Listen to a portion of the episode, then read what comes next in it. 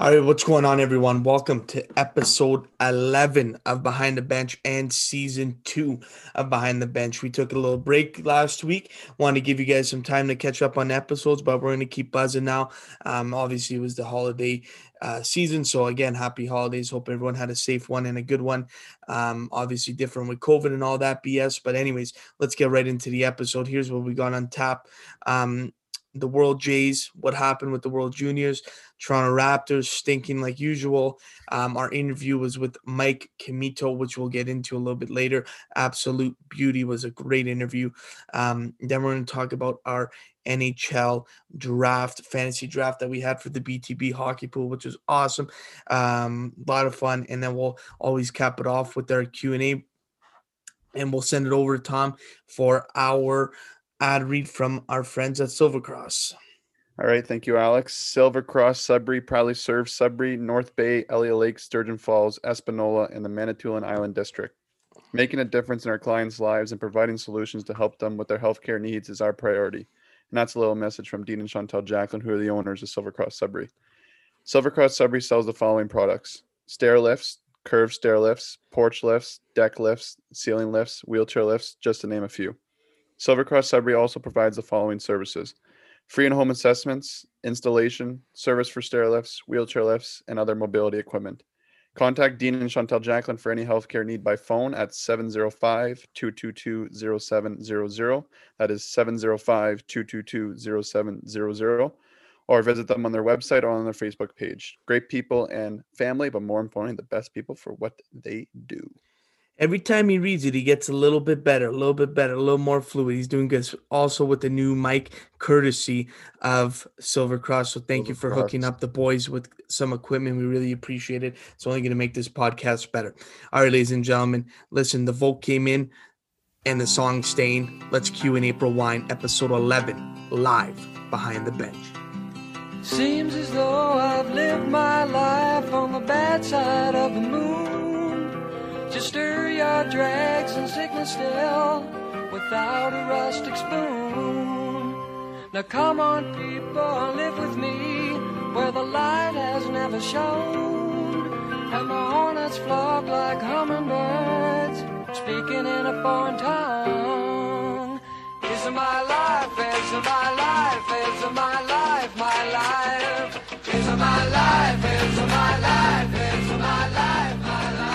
What's going on, everyone? Welcome. Episode 11, like we said, Behind the Bench. Boys are back in action after a little break.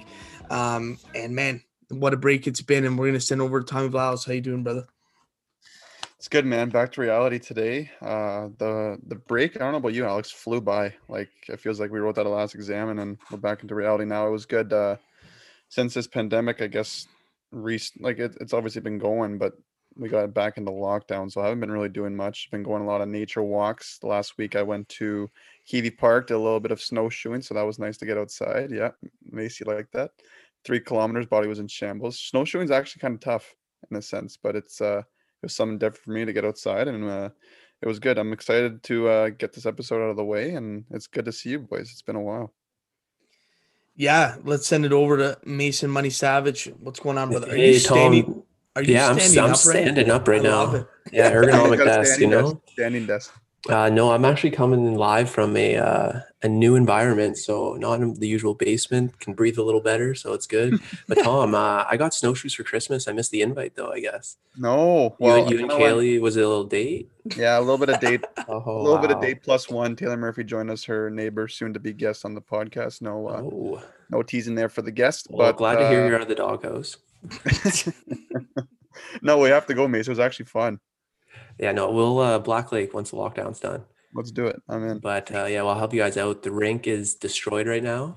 Uh, yeah. We've had a couple good sessions. Uh, a couple of guys from down the lake stopped by, but no, the break. I don't know if I can call it a break for myself, but it's uh, it's been an interesting couple weeks for sure. Did you, uh, did you get into that bottle of red wine I got you for Christmas? Oh yeah, shout out Tom for the bottle shout of wine. Tom Hard. That uh, that was done, and I felt it the next morning for sure. nice. But uh, no, that was no free ads. But we'll we'll shout out Josh from uh, the Josh Winery. No kidding. It's been a while. This is this is uh, we got a little pep in the steps. Chimino, what's uh, what's up with you? How's your break? How's your break, buddy? Yeah, man, it was good. Not much going on. I feel like you know, in in the summer, golf was kind of the getaway during this pandemic. It was kind of the only thing to do. Now ODRs and kind of nature walks, like you said, are the only thing to do. Maybe doing this podcast as well. Um, Yeah. So yeah, man, it's it's been good. It's been tough. Just you know, miss going out to a restaurant with the boys and just kind of hanging out, having a couple couple. You know, so uh, I've been missing it. But uh, let's get right into the episode, boys. Here we go. Um, yeah, Tom. wait, Before you go on, on that note, do you are you a type of guy that likes to go out?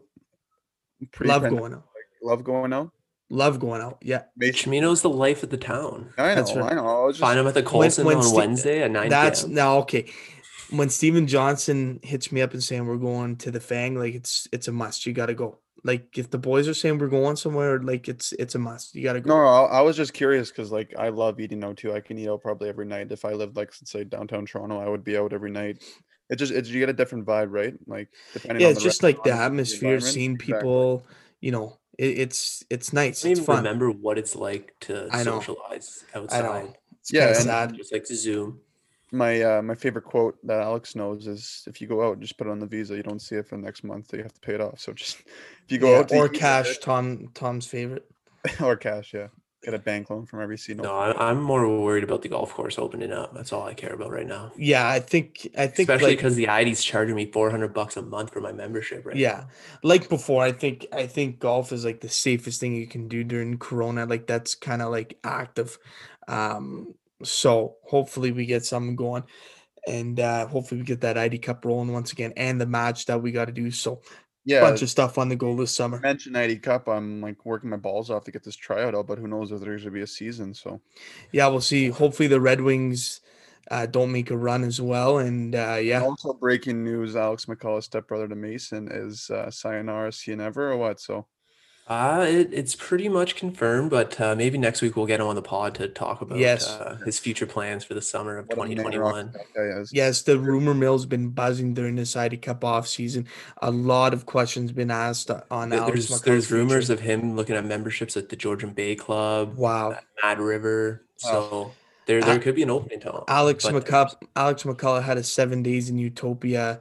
I don't know what happened. He he he took off for like a week before the finals and, and found himself and became like a scratch golfer for for a, a round. It was unbelievable. If uh, if he, if he joins us next week, we we should post that Zoom uh, for the first YouTube uh, video, just so all, just so all the girls can take a look at this guy's uh, yeah, man, rocket. Good Okay, boys, let's get into it. World Juniors, uh, watched it. It was a tough. It was a tough end. Uh, they lost two nothing to the states, um, but in my opinion, I thought it was a perfect game played by the states. They swallowed up the middle of the ice, and you know people don't agree with what Trevor Zegras said about this is the first big test Canada had. Well, you kind of have to agree with him. Um, and I and I said it before during the preview. Canada coming out of the group stage is not going to have a lot of competition. I was scared that when they would play the states or when they would play Russia, they handled Russia, but the states is just what was another beast this year. Tom, Okay, well, you mentioned Trevor Zegras. Um, let me just read you this stat I found on Twitter from a guy named Chris Peters. Okay, so the tweet says most insane Trevor Zegras stat beyond the records. According to EliteProspects.com, Zegras ranks fifth all time among multiple Junior participants with a minimum of 10 games played. He averaged 2.25 points per game. He is behind Peter Forsberg, Markus Naslund, Esa Keskinen, and Vladimir Krutov. So he finished two years. Uh, yeah, pretty elite company. He finished 27 points in 12 games in the World Juniors. So unreal. He's. I think he's gonna have a successful career in the NHL. But uh, the interview was a little cocky. But he he came on and what had He backed points. it up. You gotta you, up. you gotta kind of respect it as much as you, you hate it. You gotta have to eat it on the chin. Um, yeah. Mace. How about uh, Kyle Gallagher tweeted July 5th, 2011. know. Remember the name Trevor Zegras, brick tournament, Edmonton. There was there was there was a lot for me for that one too. But I, I guess like nobody wants to tweet that or anything. But I had a lot of those too. A lot of tweets in Look out for the grocery stick of the telescope. Cup. I but love uh, my thoughts in that game though, I I like you said, Alex, the states actually to me played a perfect game, and it, it felt like this year was the first time they've overcome of like that running gun type of thing, or being a little bit sloppy, or known for giving up that easy chances in the slot. Like I found like they, They were just- really yeah, good They shut it down. They they they really they got get- their two goals and and it felt like uh, Canada just was on their heels almost the entire game. yeah It was And- yeah, yeah. I, I don't know why they would put. I think for the first two periods they had Bowen Byram and Drysdale against Zegras's line. I don't know if I would have matched those two. You try and go your best against the best. Yeah, but It's tough. in the sense those two are too offensive. uh, Like you have other first round people that are maybe better at staying home defense, right? And, and and that was the problem. I feel like Alex Tourigny, the coach, probably had a problem with line matching, switching up lines because he didn't really have to do it at all. All tournament, like making big adjustments. Um, he had the one line going, the Byfield Perfetti, and I think he was switching with Zary. I forget who the other guy was, but they were they were the best line of the night. yeah, but like they sh- the states shut it right down um canada. Listen it was probably one of the best teams they had on paper. Yeah they missed Kirby Dach. Also forgot to men- forget to mention that they could have had alexis lafreniere too. Right. so right Well, then you, like, then you can say the states could have had Jack Hughes though. It's, it- well exactly. It's the same thing. Um but i think it, it was just a lack of playing good teams in a group stage that really hurt. They didn't face any adversity in terms of being down. They were never down in the tournament Yeah, so uh, this is actually cool. A tweet from our boy Mike Commito, who is the episode for this podcast, tweeted Spencer Knight is 20 minutes away from a shutout. This was like during the game. It's been nine years since a goaltender got a shutout in a gold medal game. So it'd be a quite the accomplishment if Knight can get, a shutout. It would be a shame if someone jinxed a shutout and he didn't get a shutout. So little Mikey Commito was trying to uh, get the hockey gods on Canada's side to get a goal in for them, but uh, what a cool tweet. Nine years because Spencer Knight actually did finish with a shutout. So it was nine Yeah. years since uh, anyone got a shutout in the gold medal game. So good for him. And Uh, it- Florida, Florida actually has him and Askarov, right? No, Askarov went to Nashville. pardon Where did uh, Russia's goalie go? Uh, uh, who cares? But Levi Yeah. is No, no, uh, went to- Florida. Let's he- yeah let's talk goalie, Spencer Knight and uh, Levi. Both Devon Levi. Devon Okay. Levi out of nowhere, Quinn Byfield, all those guys are saying we never heard of this guy when they came into camp. He was absolute stud. Feel bad for him. wasn't 'cause his he, fault either, for because sure. he had a great he had a great tournament. Um, also the camera guys, the camera struck back against Canada. I don't know if you guys noticed that Trevor Zegras goal. It bounced saw right off the camera, the back of the net. If you uh, look back into the to the tournament with Barrett Hayton, uh, they won off the camera from the TSN, a, a- huge part of it, anyways. Um, but I think I think we spent enough time, Tom. No, no, I got lots more actually. So don't uh, don't rush me. All right. So the last 12 years here are the gold medal winners in the World Juniors. So USA now has four gold medals in the last 12 years. Finland has three. Canada has three. Sweden only has one. Russia only has one. So America looks like uh, the Americans are going to be a powerhouse. Wait till Red Savage makes his debut for them Red too. Savage. Watch out, Red Savage, baby. And that's a little tweet from James Mirtle from Twitter. But one thing, Finland wins bronze, right, Alex? We can't uh, get away from the medal round because can- uh, Canada lost to the States. But I have to acknowledge my Leaf here, who got uh, best defenseman, Topi Niemela. Okay, so It's good that you can tweet. pronounce his name. You'll never hear him again. All right, listen, listen to the company that got best defenseman in the World Juniors, and tell me if you know. I think we know we like No, no. Tom. Since Chris Pronger. 2008, the following players have won the World Juniors Best Defenseman. Okay, Doughty, Karlsson, Pietrangelo, Ellis, Trouba, Ristolainen, Rorensky, Shabbat, Darling, and then Sandin last year, and now Niemela. So a 8.7 games, third round pick to the Leafs. I'm excited. Right-handed defenseman. Him and Morgan Rielly next couple of years. Never know. Yeah, you never know. Leafs still stink. Right. um, yeah, Tom. I thought that was bud. pretty cool though. How about that company? It's it's good company. It's what you expect out of the top defenseman out of the World Junior Tournament. All right. Just saying. All right. Well, okay. Uh, Okay, let's move on, Tom. no, no kidding. Thanks. Um, Wednesday night, opening night, NHL Leafs play the Habs. So, Yeah, cheering for stay tuned for that. Watch out. You, want- you, you want to put a red bill on that, Tom? Yeah, Sure. Tom. Tom's gonna shave his loser head by. yeah, yeah. loser shaves their head. I actually have a bet with James Green per Leafs Habs game. It's I think it's ten bucks per game. So they play each other I think ten times. So I could have uh, chances are they won't go 10 and 0 for a hundred dollars, but Do, do you want to double that up? I'll play that with you. no, maybe we'll we'll decide. Tom, how about we have a bet? Whoever wins the season series has to shave their head. Oh, me I'll you? have no problem doing that. I'm not shaving my head. You think? Look at my hair, man. If I lose that, I, it's not. I'll run a big deal to me. marathon. I'll run a marathon before shaving my head. Why are you scared about shaving your head, Tom? Because look at my hair. It's the best quality I got. I think your nose is the best quality you got. It's right. chiseled like a Greek god. Okay, It's the hair. It's the hair and the smile that get the ladies yeah, we'll ask Kaylee Or, about uh, that. or lady. We'll ask. We'll ask Kaylee. We'll have to bring her on. Okay. la- lady, not ladies. Yeah, watch old Tom. Back in the doghouse. All right, let's uh move on. Raptors. Holy shit. They are terrible. Two and seven. Two and seven. They lost uh Golden State Warriors last night, 106 105. They fouled. I don't even know who the guy was at the three-point line. They looked like Damion Lee. Don't don't count him out. Damion Lee, baby, ice in his he, he jumped.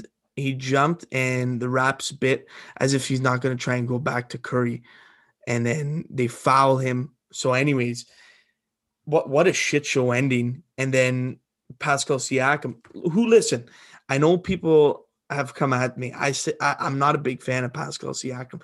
I think he's very one dimensional. But here's what I got to say: he has stepped up his game. He's playing to what someone would expect. Someone that's getting. 35 million dollars a year to play at. Now he's starting to pick it up. He had a Sure. game winning shot, had a good look, and didn't hit it. You know, that's to me, I don't know. Pascal But, Siakam, uh, did you hear Nicky Nurse come out in the interview after saying he was Plan B? So like I, I don't know, like he, he took a shot. He he was comfortable with it, but at the end of the day, you got to make it, man. But uh I think the Raps what what brings that record for them now? Two and six or something like that. two and seven, two and seven. Also, it's not even Pascal Siakam is not even the biggest problem. Their defense stinks. I think they let like thir- 63 points before the half. I- That's embarrassing. I think they're I think they're lacking at the center position because the guys they brought in. I think Agreed. honestly, Aron Alex- Baynes, Alex does he even play anymore?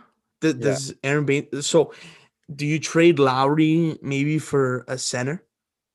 It's Ca- tough. It's not like they're gonna win anymore. Trade Lowry for picks and a center. I don't know. Remember, remember a couple of episodes ago, I said if they got to like one and eight, I'd be a little bit worried hitting the panic button. But Well, now they're at two and seven, Tom, So, so we're, we're pretty close.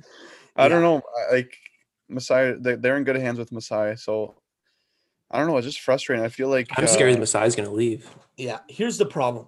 He hasn't in- signed his contract. Yeah. Here's the problem in Toronto. They can attract free agents. For some reason, there's this thing that these guys think like it's moving to the North Pole when you're coming to it's like we gotta wear a Perkins, blah blah blah. All these guys come from California, whatever. It's it's a big deal to move to Toronto when they, they don't realize like Toronto's like a mini New York. Like and then once you get over it and you live there, you actually like the place. And Canada's a great place to live as well. But they can affect, attract free agents. So the only way the Raps are going to be good is one, they make a trade like they did when they got Kawhi. That's the only reason they got Kawhi. And then Kawhi was sayonara going to uh, LA. Maybe they try and get him back. I don't know. Later. They're going to have to draft well, bring someone in, or make a trade. That's the only way the Raps will ever be good again. There's no other way. There's no way they bring in a good free agent. I thought Giannis would, but he signed he signed his I know. ticket, right? Um, th- th- I just feel like they've had so many games this year with like 30 seconds left when they can't close out that you know two to three point. They game. always keep it close, like in the first half, first half, and then it, it all goes to shit near the end. Like They don't have that X factor, Al, like they did with Kawhi. They don't have that guy they can give the ball to. Pascal That's- Siakam's not that guy. He's not that guy. It's it's obvious. He does everything else right though, but I don't think he's ready just yet. He could Yeah. be ready in the next couple of years for that last shot. And and their defense stinks. And finally, Nick Nurse started to play the bench a little bit more, which I is think he nice to see. to, our podcast. You'll you Malachi Flynn. a little little bump to Malachi Flynn. But did you hear what Nick Nurse said about him? no. He was like, "Yeah, the one game he went like I don't know, he went like one for whatever," and Nick Nurse was on there like, "Yeah, like I'm not gonna lie to you, he didn't really do much out there. He he was a non-factor. It's like imagine being a, a first round pick and hearing your coach say that. I, Nick Nurse got to be facing some type of heat. No, Tom. Um, yeah. If his like, I was gonna bring this up when you mentioned Siakam. I think he's facing a little bit of heat because I don't know if he's controlling his players good enough. Hear me out, because Siakam was allowed just to leave the court. Remember what game was that? He did, Um, but he did get suspended for it. Okay, see, so I don't know. Like, I don't think he's facing. He got he got coach of the year last year. Like, it's early. It's only ten games in, right? I don't know. Agreed, agreed. I'm just, have I'm just of putting the heart, question out there. Yeah, Mace, no, I saw you shaking your head. What, what do you think? No, he's good. Like the Raps, their seven losses are also very tight games. Like they're leading and good at to- points. some Like good they could easily be seven and two instead of two and seven if they just close out a few of those games. Yeah. Yeah, like the, But the Suns lose- game. Shamil, what what hurt me the most is to lose to the Warriors when Curry shoots two for sixteen with no that play. that Celtics game, they were up like 17 to 2. They started on fire, like draining everything. I think it was the Celtics game or the or yeah, the Suns game. Yeah. But it uh, was- anyways, that's the raps. That's enough raps talk. It, it's gonna make us sick. Let's uh, move on to our interview. Big interview today. Mike Commito. And if you don't know who Mike Commito is, go f- search him up on Twitter. The guy's got 10,000 followers and he's a huge hockey historian, works for the LA Kings as well as a, a historian for the Sudbury Wolves. Um, and this guy knew a lot about a lot about the history of hockey, which which is awesome. And he actually wrote a book on it, which we'll we'll talk about in a sec. Tom, um, actually, you know what? I'll bring it up right now. So he wrote a book that we talked about. It's called Hockey Three Six Five. So every day there's a he counts leap year too. So there's actually 366 stories of hockey um, from every day of the year and whatever. There was a, a piece of history on each, and a second book is coming out soon. So keep your eyes peeled for that, and we'll send it over to Tom. What was your thoughts on the interview, buddy? thoughts on the interview. Well, I basically, uh, I felt like I was his best friend after he said, he said it was a he was a big Leafs fan. So that was cool to see. I did not know that coming in, and I kind of messed up in the intro, the saying that he was born and raised from Sudbury, Ontario. So that was uh, all time. That was uh, all time. he corrected me in the interview pretty good there, but um, Mike Commito, good guy. Um, just like Alex, we barely even know him before we had him on. And I felt like we've we had this friendship. I was actually talking to him during the World Junior game, messaging him on Twitter, so that was cool. But uh, yeah, just a lot of cool stories. That book is awesome. I think we're going to be doing a little segment for that book moving forward, so stay tuned for that. But uh, yeah, look to maybe hopefully get Mike back on soon, and uh, yeah. There's a lot, lot of stuff that we want to talk about. Like we just couldn't crunch in How an hour. uh, how about that Gretzky story? We'll, we'll we'll leave it at that because I want the listeners. we'll to- talk about that after. Mace, any thoughts, bud, or do you want to save it for later? No, I think uh, Mike's interview was great. Tom Yeah. Tom's intro is horrible though. This guy stuttered. I stuttered. I stuttered. Yeah, I did. He's I- nervous. He It's was a big so guest. nervous. Mace, this guy's got the blue check mark on Twitter. Fuck, like, No, I take just it easy on me, man. Just gotta be constructive. I know, I know. I didn't. I didn't Mace get tells it how it your, is. ad, your ad reads are fire. Yeah, he's getting better. Yeah. this is what's going to help you with the book, which I'll segue to. Tom's Mikey going to be reading. Gonna, wait, wait, before you segue, Mikey Commito's gonna hire me to do the audiobook since I can actually read now somewhat. So Exactly. So, Hockey 365, it's easy. A page a day, and you get a story from each each page. So it's easy for Tom to read. And if Tom can read it, anyone can read it when when it comes to Hockey 365. make So just like I'm stupid. so just we're going to preview the book here as a little shout out ad read here for uh, Mike, and then we'll get into the interview. So, a few seconds can make a game, even a season, and behind each play is a piece of history. Mike Commito marks every day of the year with a great moment in hockey and shows how today's game is part of an ongoing story that dates back to its origins on frozen ponds. From the National Hockey League's first games in 1917 to Auston Matthews' electrifying four-goal debut for the Montreal uh, for the Maple Leafs in 2016, Hockey 365 has something for everyone and is sure to give you a better appreciation for the sport we all love.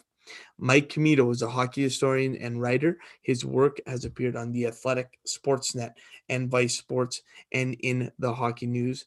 He lives in Sudbury, Ontario. You can follow him on Twitter at Mike Commito, and he's everywhere that you can find him. Anywhere you can find him, he's going to be at Mike Commito. So, without any further ado, let's turn it over to the interview with Mike Commito.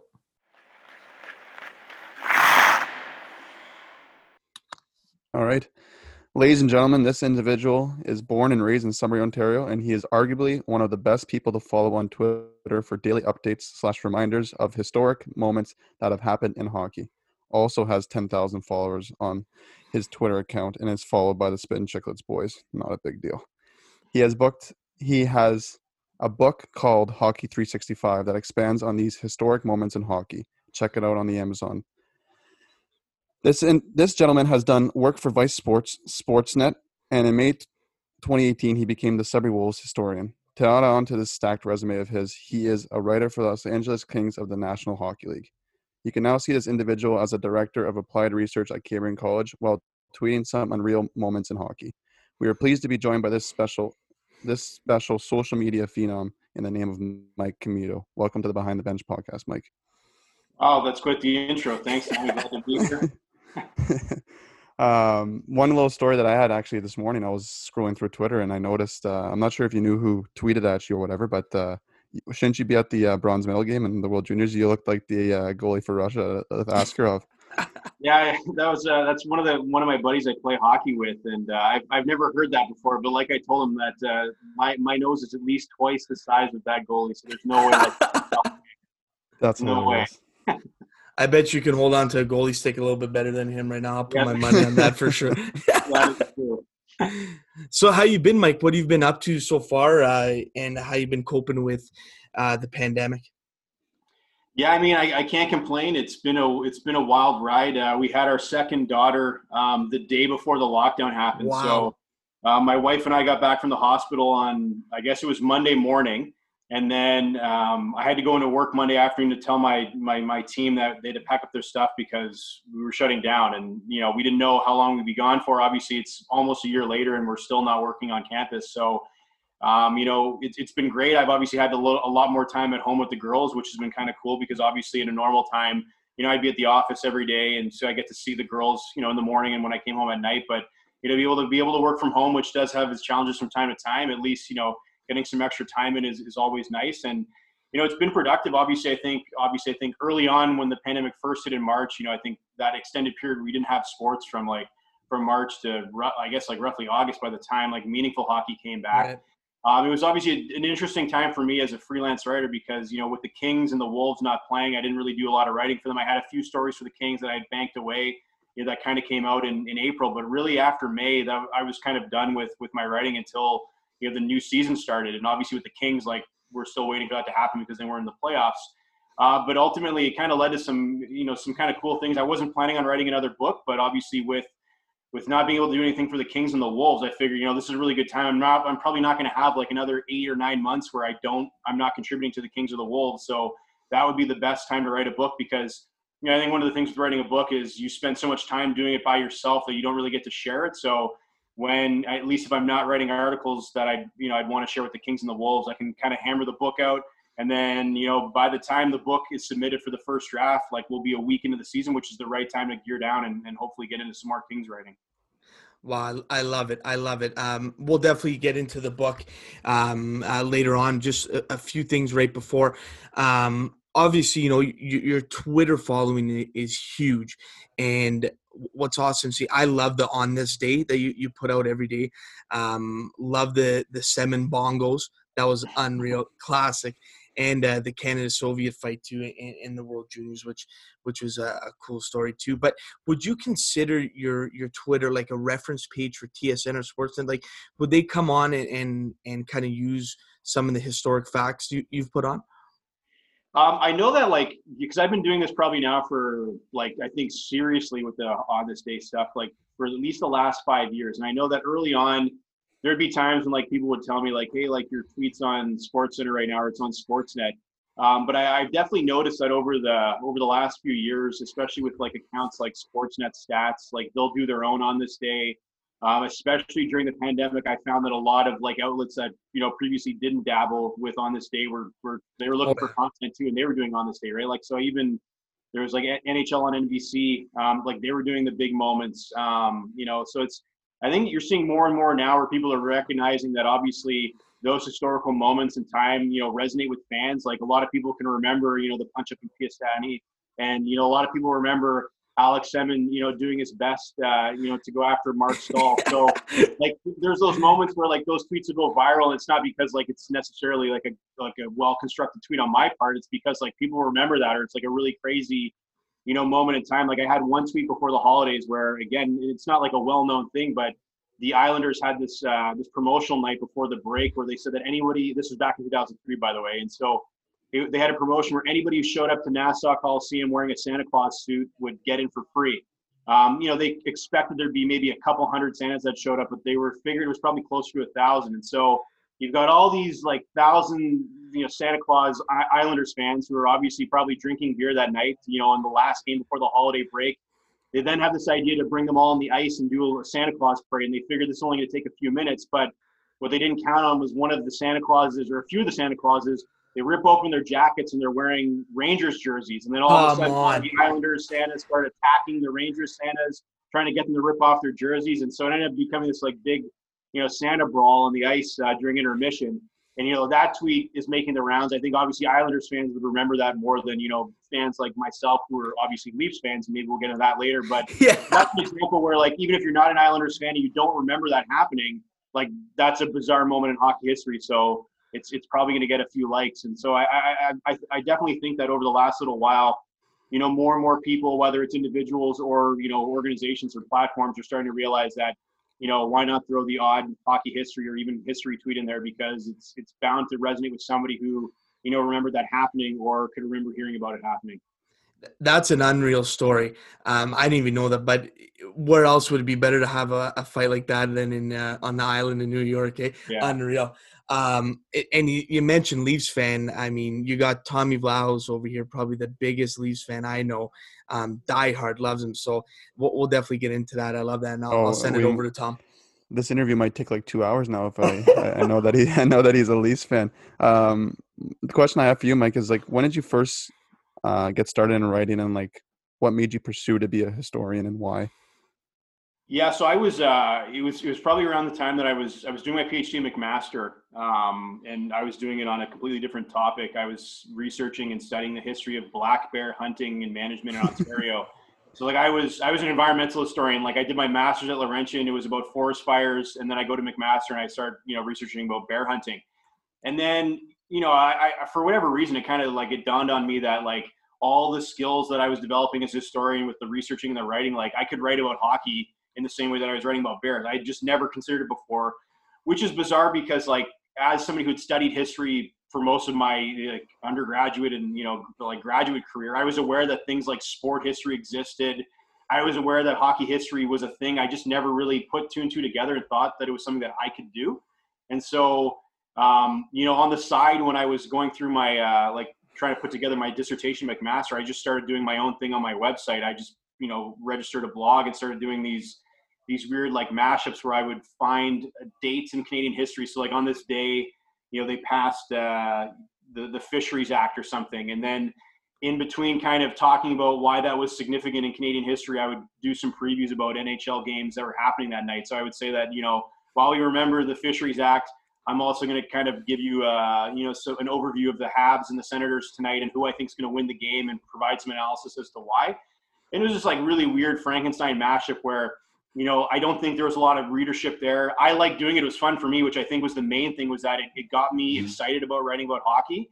Um, so I did that for a year steadily, which again is, I think, uh, you know, take some commitment to write for yourself. Um, especially, you know, I wasn't writing for an audience necessarily. I mean, I thought maybe there'd be people reading it, but certainly if you were to pull up my WordPress stats, I, I think it would show that it was between my mom and maybe myself refreshing my page.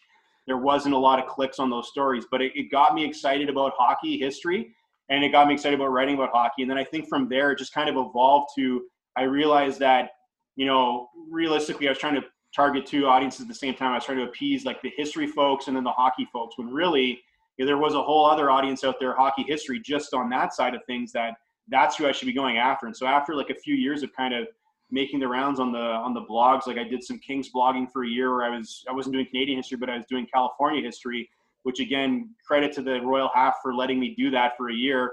Again, it was probably like a very niche audience, but they really kind of gave me a platform to like I think get a little more comfortable with my writing, obviously like work on my writing, improve it, but then really kind of made me realize that I love doing that, but I think the path forward was to really just kind of focus on one thing and not trying to make this like mashup that realistically was like my little, you know, brainchild that I like to do. But ultimately, at the end of the day, you want to try to get as many eyeballs on your stories as you can. And that I think is what really set me up to say, you know what, I'm just going to focus on hockey history. And that's really kind of what I did, you know, for the next two or three years after that. question for you right before we get into hockey you meant i was going to bring this up and try and surprise you near the end but you brought up the black bear uh, obviously what, what you were working with um, there so my question to you is i've had a little black bear in my backyard and i want to know do they end up they love apples i got an apple tree in the back some old apples what's up with that do they do they just get a little bit of a buzz off it or what yeah, they. Well, I mean, they'll eat like they prefer fruit, or I mean, sorry, they'll prefer their real diet towards like garbage and anything like that, right? I mean, we used to live at a house where we had two uh, sour cherry trees at the front, and you know, for a few weeks in the summer, like they were there like clockwork every night at nine thirty. Like they were there, so like until they cleaned the tree out, and then they were gone, right?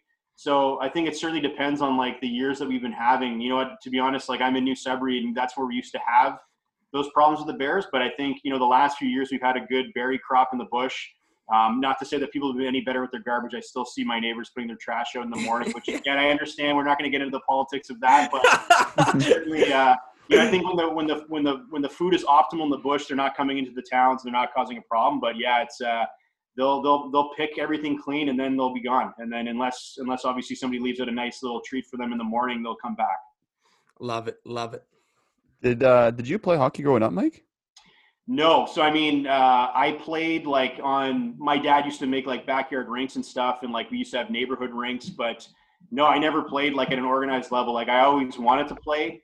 Um, you know, we moved around a lot as kids too. Uh, like I wasn't. Uh, I didn't get to Sudbury until I was in grade ten, and I'd lived in five places before that. So like I joke around. You know, my mom jokes around that like she didn't let me play hockey because she thought it was too dangerous. Um, but uh, but I, I, honestly think it was probably just because like we were never in one place too long, and so by the time we got settled, um, you know, I didn't get involved in that. I mean, soccer was one thing that I always did as a kid, so like I not at a very good level, um, you know, but I did outdoor and indoor. But what I actually like, I I swam varsity for Laurentian. Like that was the one sport that I did that I was actually good at. Uh, so like I swam competitively for for a good like 10, 12 years. Um, I actually play hockey now more than I did as a kid. Like I think the first time I put on full equipment, I was 30 years old. Like I just got married and I had a buddy who had lost, you know, lost contact with over the last couple of years. And he's like, do you want to play hockey this year? I'm like, I'm terrible, man. Like you want me to come play hockey with you. He's like, no, no, trust me. Like the guys that we play with aren't very good. You'll fit in perfectly. And, and I, and I did, cause there was a range of skill. Like there was some good guys there and there's some other guys who had, I think, picked it up later in life too and they just want to play hockey. So it's probably the best thing I've done is is actually like finally, you know, getting over my pride and realizing that obviously I'm never going to be a good hockey player. Um, but I like to do it and it's fun. And so I've been going out with these guys like every second week, every, yeah, every second week uh, for the last six or seven years. Uh, and it's just been a blast because ultimately I think that's, that's what drew me into hockey, you know, from the beginning as a kid was just loving to be on the ice, whether or not I was good or not, it didn't matter. I just thought it was the greatest sport and that's why I wanted to know so much about it and you know collecting hockey cards, learning about the history, and then I think you know later in life realizing that I could write about it, I definitely feel a little more connected to it when I'm able to play it. Not that I obviously could give anybody any pointers or talk about you know you know breakout entry uh, zone entries and things like that, but certainly I, I, feel like it makes me more invested in in my writing, knowing that like it's something that I'm passionate about and that I actually do.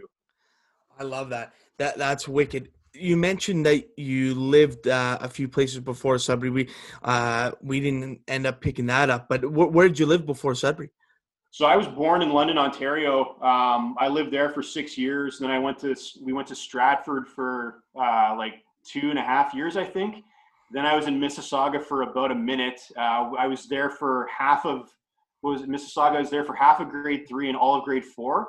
And then I went to Thunder Bay for three years and then I was in Timmins for three years, and then I've been in Sudbury ever since. I mean, I had like a year where I lived in uh, Georgetown when I was going to McMaster, but otherwise, like Sudbury is is I would call Sudbury where I like my home. I've been here the longest out of any of those cities.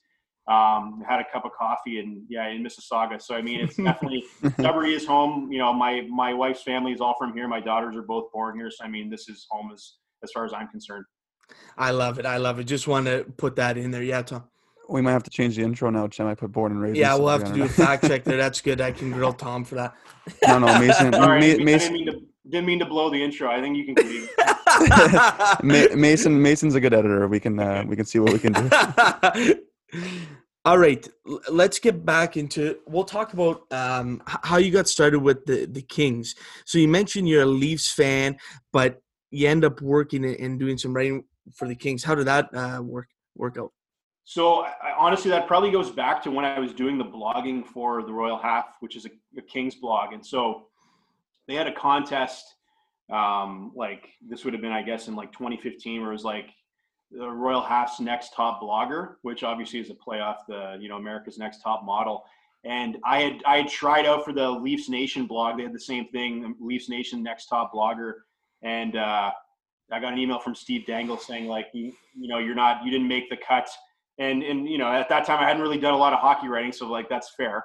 Um, but but I, I thought more about it when the when the opportunity came up for the Royal Half, and I really kind of think of I had a more I think at that point it was probably a year later, and obviously I had a little bit more of an idea in my mind of what I could do with the history stuff and the you know, the Pacific Division previews, which is what I pitched them on was that I'll do moments in California history. Uh, and then I'll do like Pacific Division previews, obviously focusing on the Kings, but obviously looking at all the other opponents that they play. So I did that for a year. I was writing like two or three times a month. And ultimately, I think what it allowed me to do was like actually kind of meet some people who, you know, were, were a part of the Kings, you know, blogosphere, but also people who did have an affiliation with the Kings themselves. Um, and that's some guys who worked at Fox Sports West. Uh, Jesse Cohen, who's the, the host of all the Kings Men podcast, which is the Kings official podcast. And so you kind of have all these connections that you don't really think of at the time. And then, you know, a few years later, you know, Jesse has me on his podcast to talk about the 30th anniversary of Wayne Gretzky getting traded to LA. So we we go through all that stuff, and then you know, at the end of the podcast, we're talking about like, what do I want to do with with my like with within hockey. And I told him a story about how like when I was going through grad school, right as I was finishing, I emailed every NHL team and asked them, you know, do you have a team historian? Do you want a team historian? And you know, a lot of the clubs got back to me and told me like, no, we don't have one. No, we don't want one. Or, or yeah, we actually do have somebody who does kind of that role. So no, we're good. And I just kind of reiterated that to to Jesse and, and kind of told him that story. And then I went on Twitter and I said the same thing just in a tweet saying like, you know, I reached out to all these clubs, like no one ever got back to me. No one wants a hockey historian.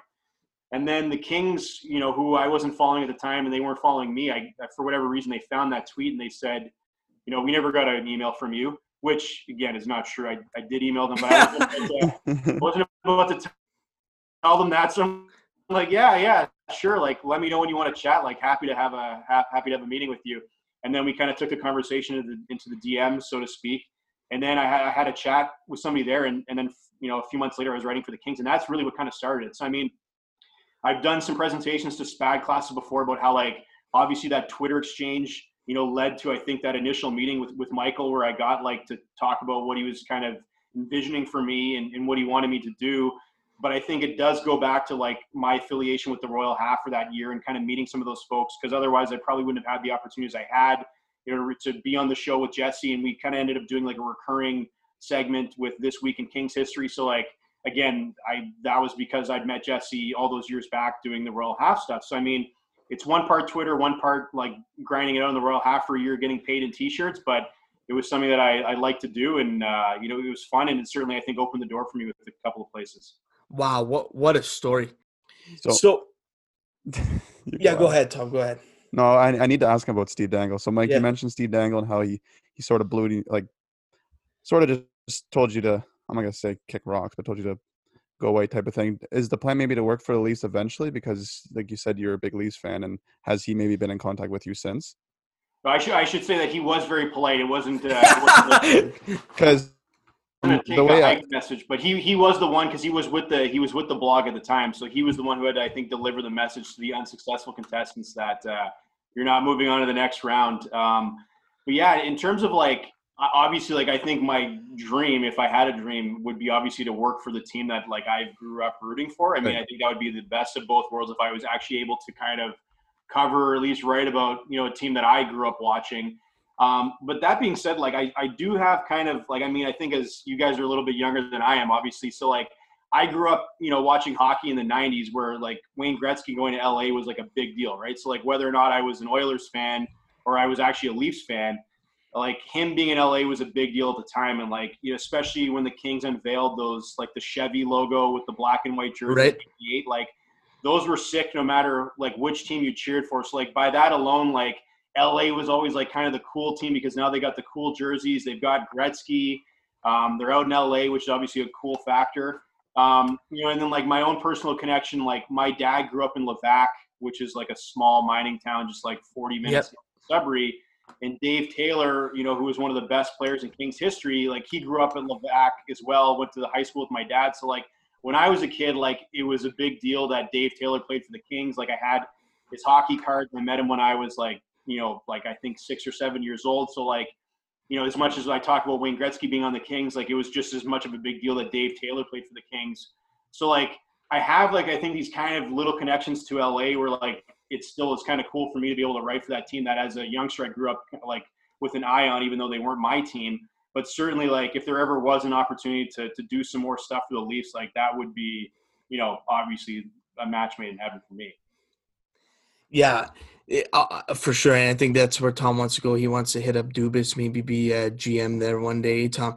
Um, yeah, but maybe me, and, maybe me and Mike can start our own podcast about the Leafs only. I had, uh, I, I sent, uh, I sent Kyle Dubas a copy of my book when it came out. Not to him like personally, but I got the Leafs to give me like whatever mailing address one would send Kyle Dubas mail to. So it's unclear as to whether or not it made it to him and whether or not it's on. Every time he was doing like Zoom interviews, I'd be like, "Is it? Is it there? It's it's never there." Um, I, I, shot I shot my shot with Dubas though one time because like he's from the Soo and my my grandfather was from the Soo and he was a pretty good hockey player and so my grandfather played hockey with Kyle Dubas's dad and my uncle you know has all these old newspaper clippings of my uncle or my grandfather lighting it up in Sault Ste. Marie and playing on a line with Walter Dubas and all this stuff. And so like I sent Kyle like these screen or like these pictures of the articles, like thinking like I'm in. I've like we've got the family connection. Yes, it never went anywhere, so maybe I'll have to like revisit that in the future.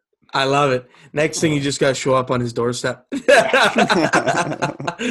um, so, being a historian and and working with the Kings, did you ever get to do anything with Marcel Dionne? I know he has uh, his spot there in St. Catharines. I'm not sure if you ever visited there.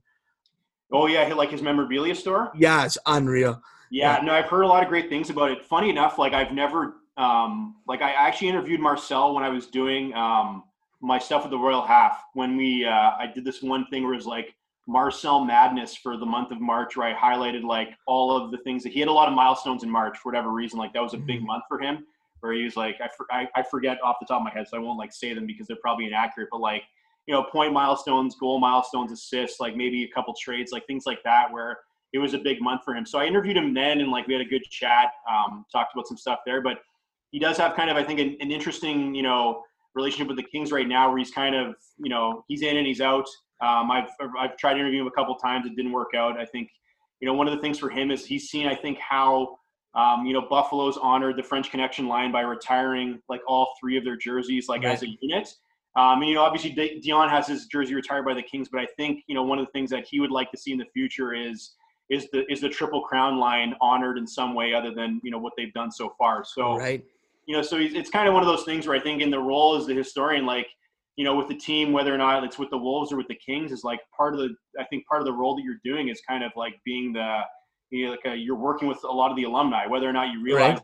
you're interviewing them for a story, but ultimately like you might be the first point of contact they've had with the organization for a little while, right? Like I talk to guys who maybe aren't maybe the brightest stars that have you know have gone through those teams, but like they're still part of that club's history. So I've reached out to them to do stories, and and oftentimes I think as part of my role, like you've got to make sure that when you're having these chats with these guys, that like you know you're like this is the next thing that they might remember when the team reaches out to them. That like that Mike guy called me last month, and you know he wasn't nice to me or he didn't really he wasn't really professional interview. So like I think that's a, uh, it's a big deal to me when I get these interviews, whether it's with the Wolves or with the Kings, is that you're often the ambassador to the club, and I think it's important to you know you frame your story the way you want to frame it, but ultimately as part of the history and celebrating the club's past, like you've got to be mindful of the of the guys and the people you're talking to uh, and keeping that top of mind. Yeah, I, I actually ended up going into that memorabilia shop. Uh, I was there for a hockey tournament. This was back, I want to say 2013, 14, just when the Kings won. Mm-hmm. Um, and I remember he, he's such a he's a he's an upbeat guy, and he, yeah. he's not afraid to tell you that he was a good hockey player. And uh, and he was showing uh, showing off his ring that the Kings sent him from uh, from there. And I'll, I'll, send you a pic with him too. It was, uh, it was uh it was pretty cool to see. No no one really know like he kind of fell under the radar. Like he he was a superstar, yeah. but not many people like our age know know about Marcel Dionne, right? Yeah, no, he was he was definitely a superstar for sure, and I think you know like he was obviously had a lot of great years in Detroit before he even got to LA. Right, really get like superstar status there, but I think at that time too, before really before you get Gretzky coming over there in the late '80s, like LA is definitely an under the radar team, right? Yeah. So like you're not seeing a lot of I think you know I think I think he's well celebrated in hockey history in terms of what he did, especially on a lot of those bad Kings teams. But but for the most part, you know, I you know I think he uh, he definitely is kind of one one of the underrated superstars in the game for sure. right. Absolutely, absolutely. So we go from past to present. What do you think of Quinton Byfield? I mean, I've been a big Quinton Byfield fan like since his first game with the Wolves. Um, obviously, for me, you know, joining like his, his rookie season was the same year that I first started my like rookie season. Let's say with the Wolves, right? Like I started uh, May of 2018. His first game was September of 2018. So like I've had the like I think as much as my stories you know focused on the Wolves past, but then I think in the last couple of years with the Wolves and even with the Kings, like I haven't always just done history. Like I'll occasionally have done stories with current players or current like prospects, um, or, or obviously players with the Wolves. And so I mean I've always kind of kept an eye on like his development, and you know I had a chance to see quite a few games over the last two years. So I mean to see him, you know, that first year was electric because like Sudbury's had a lot of great teams over the years, and they've had a lot of skillful players come through. But like to my mind, like at least in my recent memory, like there hasn't been a player like as dynamic and as talented as him. And so like to have that in that first year, and then also to have a goaltender like Unreal. Pekka who like you could argue is like the best player to come through that team, especially the best goaltender. Yep. Like I remember thinking like it's too bad that you, you like this the second season that Byfield had before it was interrupted, like he had made huge like improvements in his game, like he had taken it to another level, right? So if we could have had a year with Byfield in his second season with with Ukko-Pekka Luukkonen back, like they were just they were so much better the second year, like in his second year. But obviously goaltending proved to be you know kind of a weakness for them.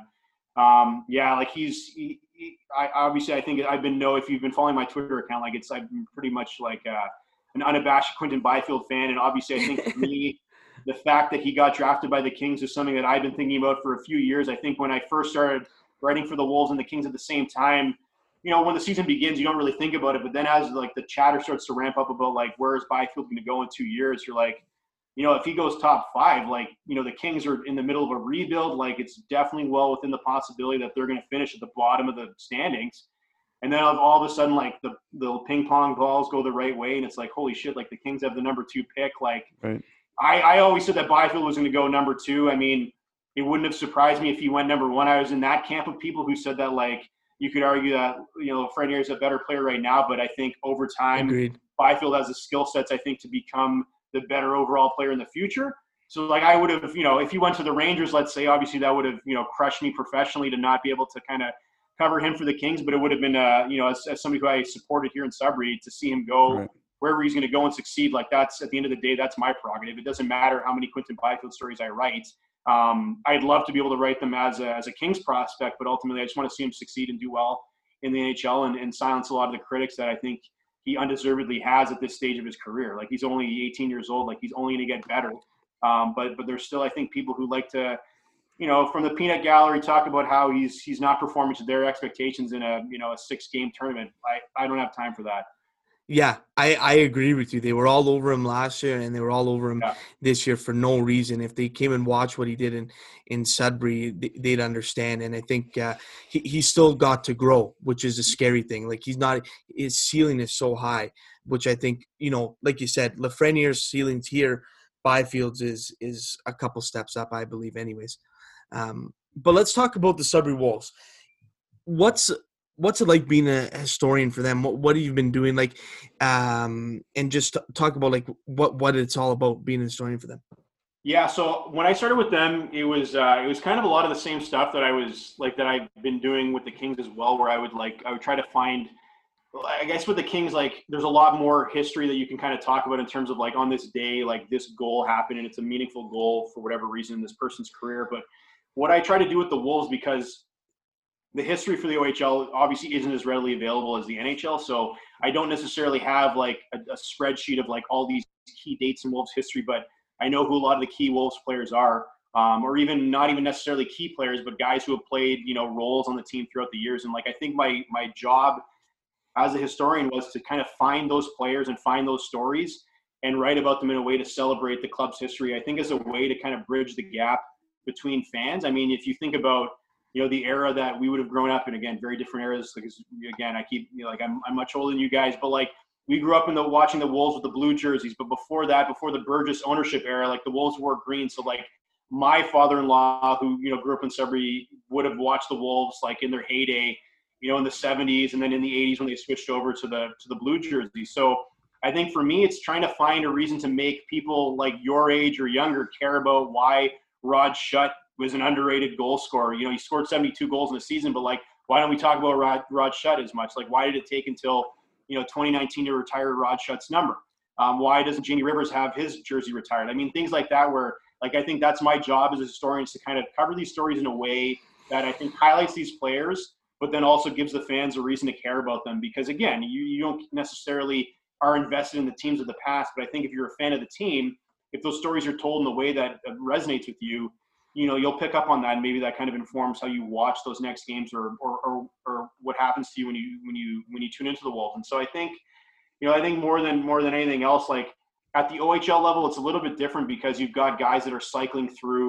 They're not here very long right, Right, like exactly. you look at like byfield like two years he's going to be gone now. Or like your guy like Ukko-Pekka Luukkonen one Oh, year and done.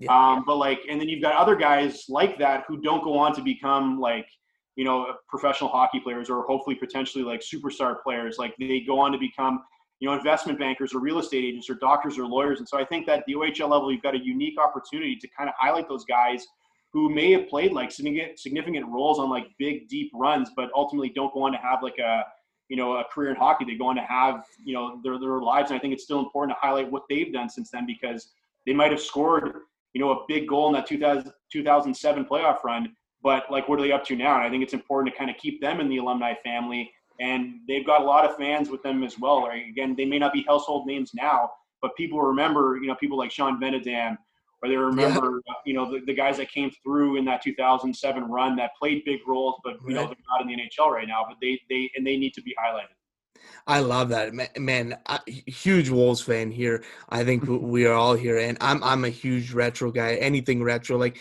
I was a kid that rolled into hockey wearing like an Atlanta Flames hat or or a California Golden Seals. Like that's, uh, and again, love the green jerseys as well from the Wolves. That was my favorite. Tom, you got a question? Yeah, Mike, what would you say your favorite era of the Sudbury Wolves is then? well i mean for me like obviously as a historian like it's uh it's always better to kind of cover the i think the the successful eras um so I mean, like the 70s when you had like Foligno, Duguay, Carlyle, Shutt, like that was good because that was the farthest they'd ever gone, you know, in that I think it was that 76 run. And then obviously in 2007, you know, that the farthest they've been since then, right? Going all the way to the OHL final. Um, but I mean, for me as a fan, like I remember, like again, as, as somebody who didn't grow up in Sudbury, like as a kid, like I didn't get to watch the Wolves when I was younger, but I moved to Sudbury in 2000. Uh, no, sorry, not 2003. It would have been uh, in, in 2000. And so they have that run in 2007. And, and by that point, like I'm obviously of drinking age. So like, and this is like in the heyday before you know, they've changed the rules of the arena. Like I remember my buddies and I would go to the rink and like you couldn't get seats. Like it was standing room only, and like you were like three, four rows deep around like the upper bowl. So like you would go there, like, and to this day, it's still the most electric like experience I've ever had as at a sporting event. Is like how loud that building was and how you could feel the vibrations when the wolves skated out through that wolf head on the ice, and the fans Oh, yeah. nuts. And like you could feel like your hands on the railing, like the vibrations through the arena. I mean, it was just like a magical run because, like, I, I still remember things were like when the Predators went through their playoff or their, their, their run of the Stanley Cup. I think in, in 2017 was that year, Yeah. um, or either 2017 or 16. I can't remember right now, but they did the thing where they were like they were smashing cars with sledgehammers, like like Smashville, right? And I remember thinking like Sudbury did that like 10 years ago because they were playing the Plymouth Whalers in the in the final, right? and I remember they had like they had an old Plymouth parked in the. I remember that. the arena, and I think it was like if you gave like like a, a couple bucks or five bucks, like you could it. smash the car. Yeah. And we definitely you know spent a few bucks before the game smashing this car. Um, I, I think for whatever reason they probably stopped doing that because I think they realized there was like a bunch of guys like us who were like run to the town, run to uh, run to the doghouse, grab beers, go back to the rink. Yes. Go back and forth, and like you know, by the end of the game, like you, I might have been there for some pretty historic games, but like I couldn't tell you how they ended. um, but like just from a fan perspective, it was such a fun time, and like you saw how much the town rallied around them, and like oh yeah, really well, and I think underperformed as well as as much as like I think they were a better team than their their record on paper suggested, but like no one went into the playoffs thinking that like these guys are going to go all the way to the to the OHL final, but they did because I think their record was kind of they were sneaky better than they were. Right, they went in as Yes. a, the seventh seed, but they kind of they rolled or a couple of those teams. They had a, a, a few like good battles with Belleville, but but Yeah. otherwise it was it was a good team to watch and a lot of fun. yeah, unreal. And you mentioned the old barn. You mentioned old barn buzzing, and obviously with the rink situation going on here, what are your thoughts that it looks like they're going to end up moving to the Kingsway? Yeah, it seems like it's going to happen now, at least in terms of like those. I think those last few hurdles are happening. My my position on that rink has always been as long as they bring that stuffed wolf with them, that's that's all that matters to me. It's like there's no other there's no other arena experience that you can have is seeing that taxidermic wolf across the wire and and I love how like I think you know under the new ownership group it goes even farther than it did before. Like I know for sure that it used to just kind of hover just around like over the ice, but like I know that in the last couple of years, like that thing goes all the way to the other team's bench now. Like Oh yeah, definitely a time where they, I'm pretty sure that they scaled it back and it didn't go all that all that way over, but like it goes all the way over now. So, like, I don't know what that mangy thing's going to look like in like a state of the art rink, um, but they, they've got to bring it. Like that's one of the things that I think, no matter how old you are or if you're a Wolves fan or not, like the look on your face when you go to that barn and you see that thing come across for the first time, you're like, "Where am I? What's going on?" But no Oh kidding. yeah. it's such a Sudbury thing, and like it's it's it's hilarious. I love it. I love it. That's a great take. Moving along to uh, the book, Mike. Um, so in 2018, you create this book called Hockey 365. So tell us all about uh, what made you get into this and a little bit about the book. Yeah, so I was um it was right around the time like I finished uh I finished grad school, so I got my PhD and I was actually I had a book contract to do to take my dissertation and write about it like uh, for an academic audience for University of British Columbia Press. And like I, I was honestly just struggling with like going from having to edit my dissertation that I just spent the last like four years on to now redo it basically for a book. And like I tried and tried and tried for like weeks and weeks to get into it and I just couldn't get into it. And then eventually like I kind of put it in a drawer for a bit. Um, and then it was like I went on vacation, you know, the, the year that my daughter was born. We went to Mexico. So this was 2017. And I'm sitting on a beach and I'm reading Val James's book. And Val James was the first, you know, black player from the United States to play in the NHL. And I'm like, you know, reading a story and thinking about like, I'm like, this is the kind of stuff I want to write about. I want to write about hockey. I don't want to write about Bears. Like I want to write about hockey because I've been writing about it like off and on over the last couple of years, like in a different way. And I got back from vacation. I made a plan to like write this book, kind of taking some of the stories I've done for Vice and Sportsnet and, and put it together in like a, you know, like a kind of a calendar format because that's what had been working for me so well on Twitter was like these daily moments. I'm like, maybe there's a way to take, you know, these daily moments and turn it into a book, um, kind of like a word of the day calendar, but on, on steroids. And so I get home from Mexico. I tell U, UBC Press that like, hey, I thank thank you for the offer, but like I'm not going to finish this book. So I, I bail out of that contract, which was fine because they weren't paying me anyway. So it's not as if like I had to give them anything back. Um, and, I, and then I go about like trying to find, uh, trying to figure out like how am I going to bring this idea to life. And so I end up getting an agent. Test the free agency market. Yeah, yeah. So I, undrafted free agent get get, uh, get an agent to try to get signed somewhere. Um, he ends up getting me a deal with Dundurn Press, which is an independent, uh, you know, publisher in Toronto. And then, you know, we started the process in, in, in August of 2017. I signed the contract. Um, you know, the book is due January 2018, which was a crazy whirlwind process because I really had like six months to write and research, you know, 365 pages worth of stuff. And then the book comes out in October. So it's uh, and that's where I'm at right now. I'm uh, I'm working on the second Hockey 365. It'll be out in September of 2021. Uh, the book is due in you know 15 days from now, and I've got 38 pages left. So the end is in sight, um, and then we'll start the process of editing that, getting that ready, and then it'll be out for publication uh, this September. I love it. So obviously, I, I haven't read the book yet. We're all buying copies. That's a fact. Sure. Um, just talk to us like uh, is it just little stories that that's happened in in each page kind of kind of deal for the book? Yeah, so it's it's 365, or sorry, I should say it's 366 because I did I do I did a different an extra story for leap year So, but hockey 366 doesn't have the same ring, so it's it's hockey 365 366 stories, and so there's one story for every day of the year, and each story is a page long. So like they're very short little stories. They're about like 350 words each. In the first book, like some of them were a little bit shorter. Um, you know, some were like 250 words, and then the, the longest ones were 350. And what I did was basically take, you know, the moments that I do on Twitter and just kind of expanded on those. So, um, you know, I'm trying to think of what, you know, what happened in hockey history today and what's in the first book. But um, you know, today is what we're, you, we're we're all talking today, January 5th.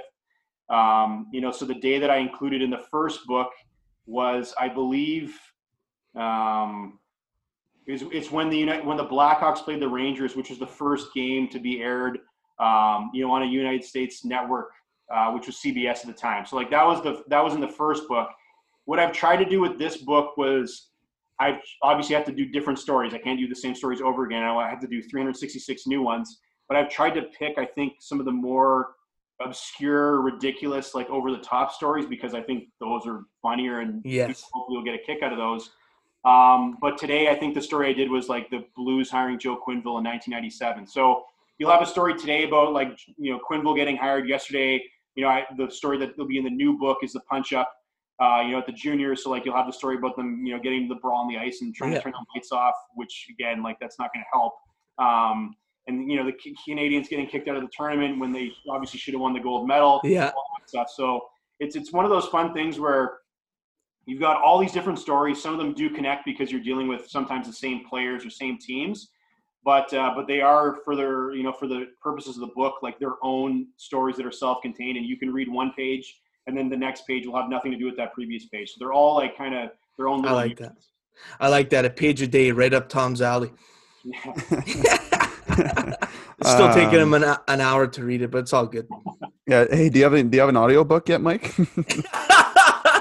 yeah, like I had uh, I, I had joked about that with the first one, but like I, I think it's um, I think if I, I understand that they take a long time to do, like it's a it's a really no process. So like I think if Dundurn was willing to like to do that, I I would do it for sure. I don't know if people would want to hear my voice, but like we like people joke that I should get somebody who's like a, a well-known hockey fan to do it. Um, certainly, I think they could probably tell the story better than I could, but uh, that would be another way to kind of do the book as well, right? I think that's would be kind of like a really like really short podcast, but like kind of stitched together.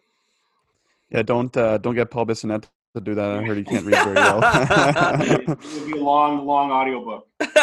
um, Mike, from what I was noticing from the research that I did on your book, is that a lot of well known people in the sports industry have commented and done really nice reviews about your book. So, one little quote that I found about from James Duthie, who works for TSN, obviously, he says, From all of us who live er- hockey every single day of the year, Hockey 365 is perfect, a great mix of history and storytelling that will only fuel your passion for the game. So, what is it like to get acknowledged from like those individuals like Duthie? It was it was actually like pretty insane because truth be told, like you spend you know however long we spent like well like I could tell you that I shouldn't like talk in like intangibles, but like six months writing the book and then like four months like editing it, like polishing it up. Nobody else like other than myself, like maybe my wife, my mom, like have seen snippets of the book uh, other than the editing team, right? So like it's really like a like a like a nerve wracking experience when like it's now time for you to try to go get endorsements for the book and you're sending it to like big people that you've followed or admired, like Bob McKenzie, James Duthie, right. like Greg Wyshynski, and and like you're like God, like I this is the first time that somebody else outside of the inner circle has seen the book. A, are they gonna like it? Are they gonna think it's like a piece of crap? Like you you want them to endorse it, but at the end of the day, like they may get back to you and be like, I can't endorse this because like what you've written here is like is awful and like no one should read this.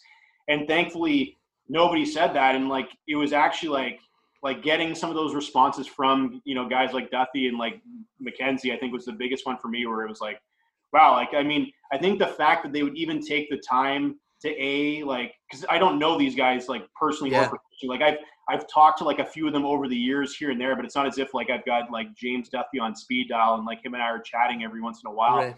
So like for them to take the time out of their lives, um, you know, especially in the off season when they're not really like that's when they're kind of unwinding to actually like go through the book to the extent that they feel comfortable offering up an endorsement that means a lot too i think just on that note right the fact that they're willing to take the time and, and look over your work and then to have them sign off on it and say like hey like this is a good book like you should pick it up like that that means a lot so, so that's cool. always like the most like uh, you know, like nerve wracking process for sure. Is it, and it will be again the same time, even though I've written the book before, but like to reach out to those people again and say like, will you consider reading this and signing off again? Like, you never know how they will feel about the second volume, but hopefully the response is the same and we get some more, uh, you know, nice little uh, snippets that we can put on on the Amazon.ca page.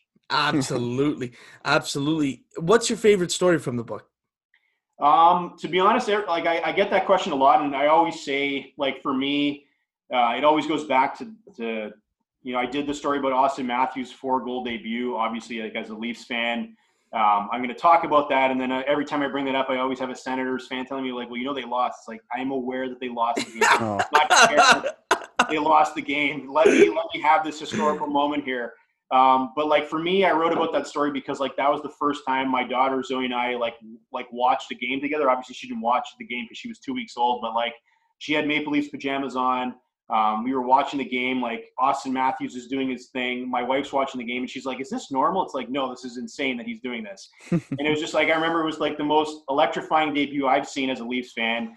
And the fact that I'm watching it with my daughter was was pretty special to me. So like I included that part of the story in the book um, so like there's a personal connection for me, which is why I think I go back to that.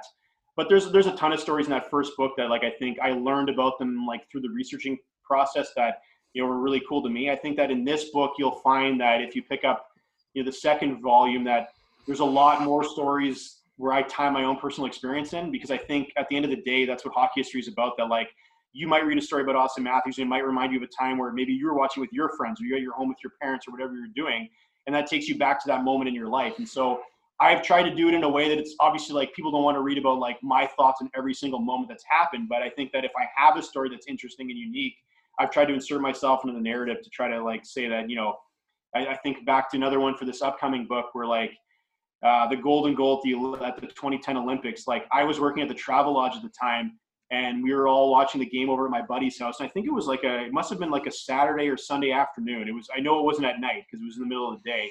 And like some of my buddies are drinking because like they're, they're, they're able to, and it's like, why not? Like it's a gold medal game. But I had to go have a shift at the travel lodge. And so like I'm sitting in my buddy's basement, like wearing like those, you know, hotel like vests and this shirt and tie, like ridiculous outfit. I've got to go to my shift and like overtime starts, I'm like, I'm not going to work. Like, I'll stay until this game is over. Like, I don't right. care what happens. So, like, I stroll into work like probably like an hour late. My boss is like, "Where were you?" And I'm like, "The gold medal game was on. Like, I wasn't leaving overtime." He's like, "That's fair." Oh, so, for sure. And then I just remember that day, like checking guests in, like who had been traveling that day, and they're like, "Who won the game?" And it's like Canada won. Like high fiving guests as you give them their hotel key. So like things like that, where you're like, "That to me is cool." Hopefully, other people agree. But like, I've tried to do more things like that in the book.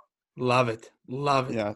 That is so cool. And anything that anybody says about Auston Matthews, I just love because everybody knows that I'm a huge fan. And no to see him to see him with a line on starting day with Jumbo Joe, I can't wait for that. So yeah. Uh, your current position now with Cambrian College for as a director of applied research, like what does a typical day look for you, Mike, and how do you balance that along with like balancing your family and obviously still being a writer for the Kings? Yeah, so I mean, when I was like, I would use the example of like pre before the pandemic because just because I haven't done a lot of stuff with the Kings lately, but I mean, you know, typically, um, you know, day for me is like I've got you know six people that work for our department, so like it's kind of a lot of you know managing the folks that you have, working with industry partners. Like the line of work that we do is we work with industry partners and companies in Sudbury that want to do R and D, so they come to Cambrian to work with our faculty, our students, and our equipment. So we try to set them up on projects. So like that, my big part of my job is like bringing those projects into Cambrian, overseeing those projects, making sure that you know we have the resources and the in the, the capacity to do those projects. So like a typical day for me is is usually a lot of meetings. Um, if I'm in the if I'm on campus, like we're we're in the shop, we're like you know doing all that sort of stuff. Um, so I, I try to balance, obviously, like keep my king stuff separate from my work stuff. Where I would like go home at night and you know I would write the stories at night before bed. If I had to interview somebody, like I would try to do it on my lunch hour, or if I couldn't do it during the day, I would obviously do it at night, and that wasn't a big deal because it was my own time. And I would just like put the stories together on my own and then kind of put them out. So I was always pretty careful to try not to like have the two two worlds collide. Cool, cool. Yeah, you mentioned uh, from us texting that you had a Wayne Gretzky score. I don't know if you want to throw it in here now. If you have a few uh, few minutes here. To yeah, yeah. Well, I mean, that's actually probably a good story to talk about, like balancing work life, because I mean, exactly. Um, you know, like like I said, I try to keep the two things separate, and so this was uh, this would have been in like this is my first year with the Kings, so like this was 2019, and it was like the 25th anniversary of Wayne Gretzky passing Gordie Howe for the all-time goal scoring record. So I, I, told the Kings, I'm like, we should do an interview with Wayne. Or I, I probably didn't call him Wayne. I probably called him Mr. Gretzky. the great one. Yeah, the great one for the 25th anniversary. And they're like, yeah, it's a great idea. Like the anniversary, you should cover that, but like, don't think you're gonna get an interview with Wayne. Like he doesn't do a lot of interviews these days. So like, we can put in a request with the Oilers, but like, don't necessarily think that it's gonna happen. And and and truthfully, I knew that because like I tried to interview him before for other stories with Vice and for my book. Um, so I'm like, okay, well, let's just try. If not, like I can certainly write a story about you know him scoring the goals record. Um, but what ends up happening is we get an email back from the from the Oilers, and they're like, he'll call Mike tomorrow.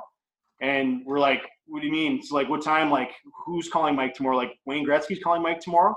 So like, I'm excited, but I'm also like panicking because like I have to work the next day, and it's like, what if I'm in a meeting? Like, when is he going to call me? And of course, like we try not to like they we ask them like, do you have an idea? And of course, like they don't get back to us. So it's just kind of like I've got my phone set on like loud mode all day so I can get this call. But at the same time, like the Kings are telling me, like as soon as Wayne calls you, like you have to like loop us into the call because you know he's obviously like they're like high priority alumni. Yeah. So they want to be on the call to make sure that like they're a part of the conversation in case like not that anything bad would happen, but like to make him feel like he's part of the alumni family. So I'm like, okay, no problem my daughter's sick at home the next day. She's not in daycare. So I'm like, okay, this is not starting off well. Like she's throwing up. Like Wayne Gretzky going to call me. I'm going to be like in the bathroom with her, trying to do an interview with the gray one while my daughter's getting sick. So the morning goes by, no phone call. My father-in-law comes over to watch my my daughter. I go to work, and it's a work lunch meeting. And so I've never met with this client before. We're at the Apollo. Have my phone on loud, like on the table. And of course, like the client I'm meeting with doesn't know that I write about hockey, and I'm not right because like it's a long story to talk about. Like, well, uh, you work for Cambrian. Like, how do you like? What are you talking about? You write for the Kings. So I'm like, please don't call me at lunch. And so like we get through the whole lunch, eat our meals. Like we're finally like rounding out to have the get the check, and then my phone rings. And like I look at my phone and it's like obviously it doesn't say Wayne Gretzky because he's never called me before, but it says it says I know it's a California number. I'm like, oh my god, like what am I going to do? It's like I'm like I could run into the bathroom of the Apollo because I had my tape recorder with me and then I could like sit in the bathroom for 15 minutes and like try to interview him from a bathroom stall, which is probably not a good idea, and then come back and I've got to explain to like the client like why was I in the bathroom for 15 minutes after lunch. It's either going to be like an embarrassing story where I had to go, um, or I, I come clean and say like, hey, I just interviewed Wayne Gretzky from the toilet. So like, and it'd be like, what are you talking about interviewing Wayne Gretzky? So in that moment i like i like i look at the client i look at my phone i just like put my phone back in my pocket and let it go to voicemail. And so like i'm just like a zombie for the rest of the lunch like the checks coming i'm just like i gotta get in my car I gotta get in my car. Um, go back in my van like immediately call him from the parking lot no answer. I'm like oh i blew it i blew it. The kings are gonna fire me. Like this is a disaster so I like I hightail it back to Cambrian. I send him a text message like blaming my daughter, being like, "Oh, I'm sorry. Like my daughter's been sick all day. Like I wasn't able to get to the phone." Hoping that like as a as a fellow dad, he'll be like, "Oh, it's okay. Yeah. I'll call you back." Um, so like I'm at work stressing that I blew my chance with the great one, and and sure sure sure enough, like he calls me back because he is the great one. He's a pretty gracious guy, and like we had the phone call that we were supposed to have. I was able to bring the Kings in. Um, it went off without a hitch. Got all lot of great quotes that I think you know nobody else really covered that story for the anniversary. So like um, you know I think that was great. It was obviously a career highlight for me to talk to somebody like Wayne Gretzky, who I grew up idolizing. Um, but it was one of those things where like that was the work like hockey balance kind of coming to a collision there. And it's funny because I later told like obviously everybody I worked with and my boss, and they're like, "You're an idiot! Like you should answer the phone." It's like, well, I was just trying to do the right thing for Cambrian. So in the future, yep. if Gretzky ever calls me, I'm obviously gonna answer my phone. But in that moment, I thought that was the right thing to do and try to call him later. But hopefully, Campbell gave you a raise after that. Talk about loyalty. I love yeah. that. Yeah, no, no kidding. Love it, love it. Well, listen, Mike, I think that's a great way to cap off uh, this interview. What a story, my God. Um, but listen, thank you for investing your time in us, reaching out. We love that you came on the pod, and I think uh, this is something in the future we, we can have you on again. It would be great. So, f- from myself, and I'll let the boys take over here. Thank you so much for coming on. Yeah, th- thanks, Mike. Like we, as a podcast, we'll we'll be able to get your uh, your book out because I'm sure We'll guys like me up. and Chimino, our guys in our program, will uh, They'll want to buy this up. book. So, Mhm. um, best of luck with the new book coming out, and uh, we'll be in touch once the Leaf season gets going because I know me and you are avid fans. So, Yeah, no, no, thanks, guys. I really appreciate you having me on. So definitely uh, happy to do it again. Maybe once the book drops in the future. Yes. But yeah, no, I remember I was at dinner at my mom's house on the weekend. I'm like, Mom, you're not going to believe it. They're starting Jumbo on the line with with Matthew. Only, only my mom, who's like probably the only other biggest Leafs fan I know, would like actually like. She's like, "What?" So like, That's excited. awesome. She's excited. Let's see what happens. Let's get- Awesome.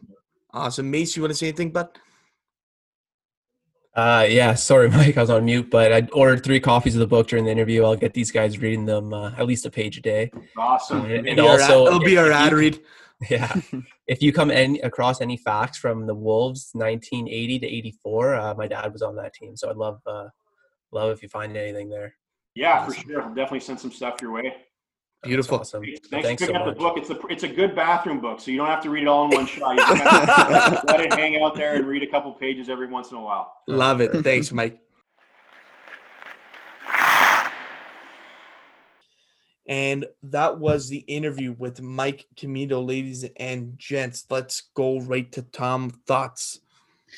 that Wayne Gretzky story. Talk about. The, I, I can't even imagine All being time. at lunch and you like. I think he mentioned his daughter was sick right that day, so he was on a work lunch and then he had his recorder, which you guys all heard. I found that hilarious. He's at the Apollo 2 Greek restaurant. I have to shut out that Too place. good.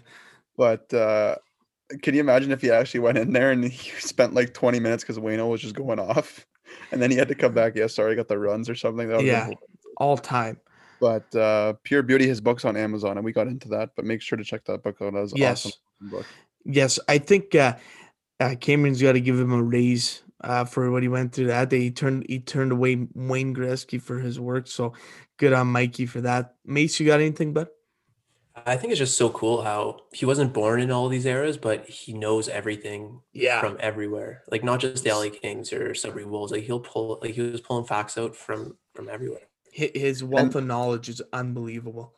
I mentioned in the interview that I uh, I kind of said that Steve Dangle basically told you to kick rocks. So let me just correct that, okay, listeners. I said kick rocks, as in like I know Steve Dangle from watching his YouTube videos as like a guy that's very energetic with the Leafs. So I don't know, the kick rocks just came right to my mind right away because I just see him as like energetic and maybe he was like very vocal towards Mike when he had to tell him that he wasn't part of the Leafs organization, but. I think Steve Dangle has a soft side as well, and told Mike uh, in a polite way that he didn't want him to work for him, not the I just see my I just see Steve Dangle as like energetic, so that's what came to my Just mind. backpedaling, eh, Tom? Nervous dangles coming after you. No, no. Steve Dangle's a beauty. I actually watched his video yesterday on the blue and white game, which we might have to get into because Jumbo Joe Absolutely looks not. Sick Absolutely on the first line. Absolutely not. Um, so again, that was our interview with Mike Commito. Thanks again for coming on, Mike. Uh, was a lot of fun, and hopefully we Yes. get you on again. And uh, hey, fans, let us know what you thought of it. Did you like it? Did you not like it? We love the feedback. And if you got any pointers for us, please let us know. All right, Yeah. The feedback there to give out is make sure Alex reads the intro, not Tommy. let's move on. Well, Tom, you landed him, so I gave you I gave you the intro, Thank you. right? So kudos to Tom there. Thanks, Okay. buddy. There it is. The little Tommy stick. little. Tommy sticks there. Okay, Tom. That's Love good. you, bud. Okay, Yeah. let's move on. Let's get into the draft, the BTB hockey pool draft. Oh baby, what a night it was! A couple names, couple people getting drafted. It was unbelievable, and we'll uh, break it down here. Tom, let you take it away. First off, let's talk about the league, what it entails, what the rules are, so everyone knows about it. Tom, go ahead. All right. So we have 12 people in our pool, as you can tell from the Instagram page. Let me just go back and read the divisions quickly. Uh, Alex, I'm not sure if you want to. I got him here. Or you want to mention the rules? Yeah. The rules? Uh, Okay, sure. but I'm gonna let me read the division. So Okay. yeah, let me read the divisions first. So divisions, there's three divisions in our pool, with the first division being Mason, myself, Bros before Ahos, which is Evan McLean, the golfer who can't win a Neil Kids golf match. I mean, then we have James Green to tally up Division One. Okay, Division Two is co-host Alex Chimino, Average Joe's with his Anthony Zilio. I got no Mets. I got no Mets. The Whalers squad, which is Holden Whale, and then my dad, who is Paul's team. That's a group of death right there. I So just want to let you know. Chimino, you got Zilio, you got Holden Whale. I'm in one there. And then you got Paulie. Okay, so Division Three is Mr. Cole McKay, uh, Brett Jacklin, a little bit of Soo Greyhounds connection there. And then you got the GG squad, which is the girls of the Twins and Kaylee. And then you got LU baseball stud Jackson Kingshot to wrap up Division Three. So And and the girls with Mike uh Mike McGaughy as well. Mike He's a McGaughy helping out huge informant there. Um, Yeah. okay, so here here are the rules. So um, it's head to head. So each week for seven days, you're playing against someone, whether it's in your division or not. Um, and the points are as so. So you have to take two centers for you have to have your lineup setting with two centers, two left wing, two right wing, four D, two utility players, which is anyone except the goalie, and then two goalies, five bench, and two people that you can slap on the IR. And the points are as follows: goals are worth three, assists are worth two, plus minus is plus one and minus one. If it's a plus or minus, power point, power power play points, marble mouth one, shorthanded points are one, shots on goal are 0.3, face-off wins are 0.1, hits are 0.5, and then goalie stat category wins are five, goals against are minus one, saves are 0.2, and shutouts are five and how the playoffs work. Now, Mace, you can correct me if I'm wrong. So we got three divisions. So it's division winners advance, and then it's the next five top records, correct? yes. Okay. So that's how the playoffs is going to work. So eight teams make the playoffs. Um, and I can see Evan McLean probably is not going to make uh, the playoffs out of that. But anyways, uh, let's let's move on to the teams, and we got a special guest here to break down the teams and kind of give his thoughts on it, ladies and gentlemen. Brother of Tommy Vlahos, we're getting the whole family. Next one is Emmy to come on the podcast, ladies and gentlemen. Welcome Themis Vlahos to the pod, and uh, Themi, let's run through the divisions, brother. But, but before Themi goes, though, we have to give a little intro about him that he is the Bet 365 God. Alex God. him multiple times to quit his job at RBC to uh, take people's money to in, invest into Bet 365 gambling And- because it's is and if you- atrocious on this app. And if you read Tom's X Factor of "If you give me money, I'll make you rich," it's actually that's Themis's. To, to be Y- y- honest, You're totally right. he, he's a god. He's a Greek god. So Yeah. uh, We'll, we'll send it over to Themis to give his thoughts here. I appreciate you boys uh, having me on the podcast, and I totally do agree with you that if uh, if you do have my mom on the show, that you might want to book block off two hours because it might take a while for her to go through all of her stories. She does take a while. But uh, as Tom, get him on the mentioned, camera. Oh, you want to get him on the camera? Yeah, yeah, get him on the camera. Yeah, Okay. so uh, t- I really appreciate the offer you guys having me on the podcast. I uh, did a little bit of research here because Tommy only gave me about half an hour to go through everyone's. so uh, thank you for throwing me under the bus. I appreciate that. But a um, couple of things I wanted to highlight that with the divisions and the teams and everything like that. I figured um, I kind of I'll go through a division breakdown for each divisions. So Division One, I really really like Mason's team. I believe that he has the ability to go deep into the playoffs and pull out the victory here.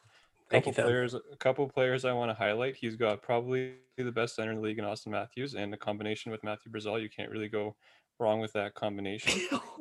I, I really also like his bench too. He's got a couple of sleepers in Byfield and Kaapo Kakko, and not like I said, I'm not really sure who Sean Walker is, but if he's poised to have a breakout season like uh, Pierre LeBrun mentioned on Twitter, then who knows where where this guy could take Mason. And then he does have a very good, diverse um, goaltender pool with Leonard Price and, and Antoine That's pretty loaded. So he's got a very, very solid team from top to bottom. So he is my prediction to win, win Division One. Duh. I'm in that division, eh? So And then Tom I, took Dustin Brown at like nine. let me finish here. I was going to go first place Mason in that division. Second place is I'm going to have to go with my brother Tom. Third place I'm going to have to go with James' team, and I have to shout out shout out Evan because I don't know what he was doing with his draft. This might be the worst team I've ever seen in my entire life. Evan, I think you should just honestly stick to golf because you're way better at golfing than you are drafting an NHL draft team. So like I don't know why you took Stencil. I don't think he's going to have a good year this year, but maybe next year he'll probably have a breakout year. I don't know who Erik Cernak is to be completely honest. Chernak, Chernak. Chernak. He had 11 points last year, and you took him. I'm not sure why you did that. also, don't know who Ilya Sorkinen is, so you might want to Islanders Recon- goalie from the KHL. might want to reconsider that pick as well. So that's my breakdown for Division One. Uh, Division Two, uh, like Chimino said, that is a very very tough group. Um, I my prediction for that one has to be Whalers squad. I really like his uh, his center in Draisaitl, and he has arguably the best defenseman, upcoming defenseman in the league, in Cale Makar. So I really like his his team top to bottom as well. It's very diversified. He doesn't have a lot of players invested into one team. He's got a bunch of players from different teams, which I think is a good strategy. And then I think the breakdown for that team is Whaler squad at number one. I'm going to have to go with Zilio's team at number two, Paulie team at number three, and Chimino's team at number four. Oh my God, then. Talk to me. I knew he was going to hate you for that one. Talk, talk to me, then. What, what's going on here? I don't know. I just think, like you said, the team that division's tough with everyone. I don't Yes. really think you have a go-to goal scorer on your team, to be completely honest. Agreed. You, I mean, you have Panarin who put up uh, 32 goals last year, but besides him, I don't really think you have a go-to guy. Um, and like I said, uh, with the whole IR situation, with you picking up Sagan and Doc, I think that might benefit you in the later parts of the season. But in order to have a good to make the playoffs, you have to start off hot out of the gates. So Agreed, Tom. I mean, uh, them. That might be your that might be your downfall, but who, like who knows? It's, that's it's just my prediction. I like it. I like them. Thank And then for for Division Three, my standout team in Division Three has to be Brett's team. This guy's team is absolutely loaded. He has MacKinnon, Landeskog, and Burakovsky. So Colorado puts up seven, eight goals in one game. He's going to get a lot of points. So that'll ben- benefit him a lot too. He's got the leading defenseman um, from last season as well in John Carlson. So I think he's got a solid back end as well. He's also got Zach Werenski. Uh, the one thing I don't like about Brett's team is I don't know why he picked up Jumbo Joe. Um, he is a vet for the Leafs. He'll probably do a lot of good things for the for the Leafs this season, but I don't think he's a good fantasy pickup. So Brett, I would maybe recommend dropping him and picking somebody else. But you do you do have a very strong goaltending backline with Rask, Mrazek, and and Raanta as well. So you're very very set, or you're in a good position moving forward for sure. I wanted to highlight the girls team in that division as well. They have a very good uh, team top to bottom as well. They're very they have Scheifele and Barkov, who are probably one of the top 10 centers in the league for sure. So those are the two players I'd watch out for on their team. And they're very, they have a deep bench as well. They have uh, Hertl, Zucker, Hornqvist, Felino, and Kessel coming off the bench. Those guys could probably start on a lot of teams if uh, you guys drafted correctly. So I think those guys, I think the girls are poised to be a breakout team, and those that's my sleeper team for the uh, for the draft, I, I should say. And then in Division Three, I think Brett's team is going to finish one, uh, Jackson's team number two, the girls at number three, and Cole's team at number four. Suck it, McKay. Yeah, sucking McKay because he dates. Uh, what was it? No, no, I'll shut him out. He dates um, a guy on his team's sister, so that's that's funny. Tom's. Tom's. I actually coached against his dad, and I beat him in midget. Anyway, see, his dad played in NHL. It is another Telus Cup uh, reference. no. We're going to start hearing that a lot with McKay. You want to say you want to say thank you to my brother, Jim, or what? Yes, Themi. Thank you for the honest predictions. It, it, it hurt hearing that, but I am in the group of death. So I agree. with my- I'm not really happy with my team either. So uh, thank you for that. It was awesome. And uh, we'll definitely keep you around as our informant as we keep going on. So thanks, Themi. No problem, guys. Thanks for having me. Beauty. One thing I'd like to mention. So we had an IG story put out, and I wanted to hear and I wanted to see what everyone would like. Who who would like out of these groups of people for the pool, who they have as their top runners. So we'll go. So the first group I had the GGs squad, Jacklin, James Green, and Tommy Telus Cup Vlahos. Jacko took the fan vote at 19, but it was tight. Tommy had 15, and the GGs and Greener were both deadlocked at 10. So that was a tight group. Then I want to move in to my group, which also featured Mason Savage. Mason Savage, myself, Cole McKay, Holden Whale. I just like to mention, um, I don't know what happened, but I was checking the votes and I noticed that Behind the Bench podcast account voted for uh, Mason Savage. Not sure what happened there, uh, Savvy, but uh, we'll uh, shut you out there. But um, I led the way at 35, fan favorite, but my team, eh, you know, we'll, we'll see what happens. Savvy with 11, Cole McKay with eight, and Holden Whale with six. Then we go into the pool on this side. We got Paulie Vlahos, Anthony Zilio, Jackson Kingshot, and Evan McLean. And Paulie was the outright winner with 31. Guy's a stud. He was hilarious on the draft last night. Also asks a lot of questions and a lot of good questions. He kept us on our toes, kept us honest last night, Tom. Yeah, no kidding. Uh, that was stressful setting them up with technology and getting them signed up for that this uh, pool. Let me tell you. Um, he said he had a Yahoo account, but then he couldn't remember his password, so we had to reset his password. Typical old man technology, but no, it's good to have him on. One thing though, Alex, you mentioned those results. Let's make sure that the divisions we broke down prior to that are the divisions we're going for for the pool. Those picks you just announced are like little different groups. Those aren't the They were no, exactly. They were not the divisions. just It- just if it was prior to the draft. Yes. Thank you, Tom. no problem. Um, okay, so I think that's going to do it for the pool list, and we'll update every week on what's going on, and uh, hopefully, Uh, I played Mason first week, and he took my boy Austin Matthews because I got ninth pick. Jesus Christ, you you two got four and five. Set well, I up set the league up, so Oh yeah, yeah, yeah. well, there you go. My So- dad gets number one. That's fixed. Okay. So January 13th starts. We'll have an update next week for sure, um, and Sure. see how it goes. Okay, let's move on here um, to Instagram Q and A. Always sponsored by Mayhew Performance for all your mining and health consulting needs. Reach out to them at www.mayhewperformance.com. You can hit up Mikey and Nikki there. Great family, uh, and you can reach out to them. Okay. We had a bunch of questions come in here, boys. Ha- have any of you seen it before I start? No. Okay. Well, let's go. First question comes from Andy Vayer. How excited are the lads for the KED to be built? Imagine having a barn that is big as London's. We'll start it off with Tom. Um, I think I mentioned this multiple times. If the casino is a go ahead as well, I think me and Mason are gonna drop a couple, couple bucks in that place. But no, I'm excited. Like I mentioned, if they get this arena built, maybe the Wolves can actually finally be host of a Memorial Cup. So I'm excited. I'm I love new facilities. I like traveling to new arenas. I want to go to Vegas to see their their facility. Um, let's hope this gets done because we we've been waiting for a long time, Al. So Yeah, Savvy. Uh, all I care about the Kingsway Entertainment District is, uh, like Mike said on our interview, as long as they bring the taxidermied wolf, that's, that's all that matters for me. Love it, Savvy. Uh, I've been a big proponent for it. I'm excited. I can't wait uh, to go watch the Wolves and the five in there uh, one day, and uh, it should be good. So thanks, Andy, for the question. Uh, next question comes from Dario Belgio. You guys, uh, you won't have an answer for it because I got to tell a story here. Um, why does Al have a deep rooted hate for New York City? All right, let's get into it. Here's a story, boys. So I was on uh, grade 11 business trip with Giuseppe Politi. Uh, I think I know this one. yeah. Giuseppe, Giuseppe Politi, who was a guest on the podcast, and uh, we had a couple hours to go shopping. Uh, if you don't know New York, there's always people pushing mixtapes. They want your money. They want mixtapes. They want to sell you CDs, whatever they're trying to sell. And me being someone who's really never been to the states prior to then, or any type of atmosphere like New York City, I, I, I didn't know what to expect. So we were out uh, shopping, and I decided uh, to go sit on the bench by myself.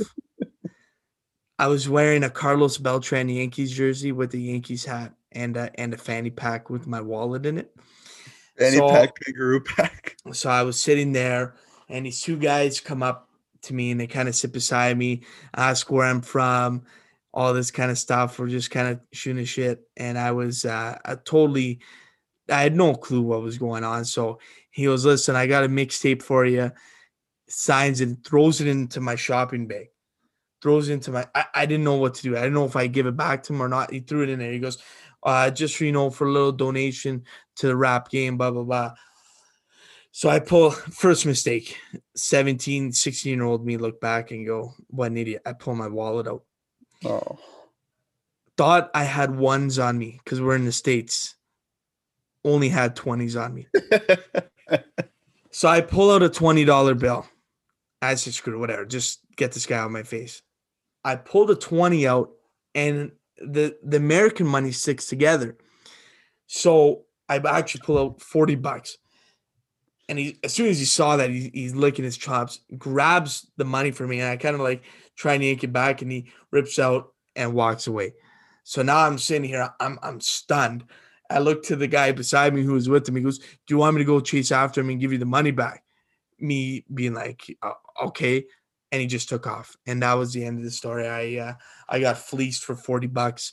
New York City it was traumatizing for me at the time, and I couldn't wait to leave that city. Did you did you have to tell Maria that or what? I called her. I actually called her right after. I was. It was a sad day for me. Don't you have the mixtape? Like, don't you know who this guy is?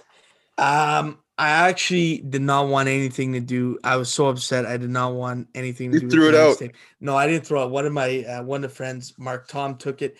He uh, I, now I don't know. It was DJ something. He he actually uh, played the CD in his car when we got back, and he was sending me videos. He actually had music on it. So, forty dollar donation to the rap game uh, in New York City from me. That is so you though. Oh my god. I'm surprised you didn't take off your clothes and give him that too. Idiot idiot move and All never time. wear a yankees jersey or anything that represents you're a tourist. So stupid but uh thanks dario for the question. I thought i'd throw that story out there and hopefully No uh, you get a few chuckles from that. Okay next question comes from jake burton who will have a better nhl career tim stützle quinton byfield. Tom take it away. Oh. I'm gonna say Q Byfield long term, Stützle short term. Does that make any sense? I think yeah like it Stützle will be there right away uh, and produce in the like top six minutes right away. Q might take him a couple years to get there. I don't even know if he's gonna get into the lineup with LA this year. Um, but you can't go wrong with that size being Q, Q Byfield and playing center and being mentored by Anze Kopitar, right? So he could be the next him for in a sense. So long term, I'm going to say Byfield, but short term, I'm going to say Stützle because that guy lit up the World Juniors and his skill is off the charts. So right savvy Yeah, I, I completely agree with Tom. I think Q's a little bit more of a project, but he's gonna Thanks, be a superstar. An Thanks, buddy. absolute superstar. yeah um tom you, you answered it perfectly that's exactly what i would have said Jacob So- Burton, good question, buddy. and and Camilo already talks about it. A lot of people ha- tried to, you know, judge him on uh, on six games at a World Junior tournament. So Can't judge uh, yeah, just just be a careful on on that for sure. If you judge Tim Stützle, it would you know same thing, right? Yeah. Okay, let's move on. Question from Ale- Alex. Can what's his name? Tom Alexis Oh, Zafaris. Alexander Zafiris, my cousin. Beauty. Perfect. I didn't want to bu- butcher that. Um, No, no. So he goes, and this is a pretty good question. I'm to send it over to Savvy. What do you find to be the most challenging aspect of managing a podcast? Ooh. I think just attention to detail in terms of editing is probably the art, or for me, the hardest part. Uh, I let you guys really run the social, so I'm more just for me managing it is is just kind of making sure the edits are there, the transitions are there. There's been a couple weeks where we've gone back and forth just because I can't get it right. Mhm. But uh, yeah, it, but honestly, after 11 episodes now, it, it's getting easier. So I think just putting the practice in because it's something that we've never really done. Right.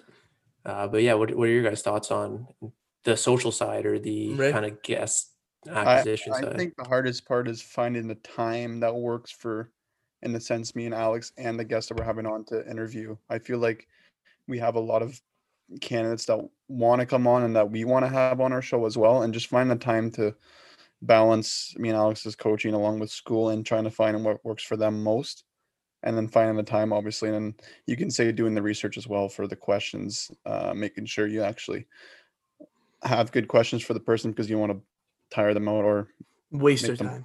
waste their time exactly so Yeah. i think finding a time that works for the person we're interviewing i think is the hardest part but it, it- nothing's really hard though it's like it's part of running this podcast right so good question for my cousin who is a Yeah. call of duty god i have to shut him out there so Yeah. For for me, running the socials, it's it's finding what's entertaining, what what are people gonna like, um, and just that kind of aspect's tough for me. I just I, want to understand what people are trying to click to. Why are we sometimes? Why do we lose followers sometimes? Why do people lose interest? What hashtags use? What are the tricks of the trade? Um, so I think that that was a really good question. That that's a struggle, um, but we're we're gonna keep coping with it. We're gonna keep going through. Um, okay, last question to end it. I know we, we've done a bunch, but this needs to be out there. August Jarecki asks, does it really count as going to the Telus Cup if you were hosting it and in brackets made it there too? No big deal. Yes, it counts. It's the luck of the draw. It's the luck of the draw of being a 2000 baby, being able to be the host in 2018. Like if I was a 2003, my mom and dad didn't have me early in, or early enough. You know, I got the luck of the draw to be in this tournament and to be on this team or good enough to be on this team. So I, I think it counts. Yes.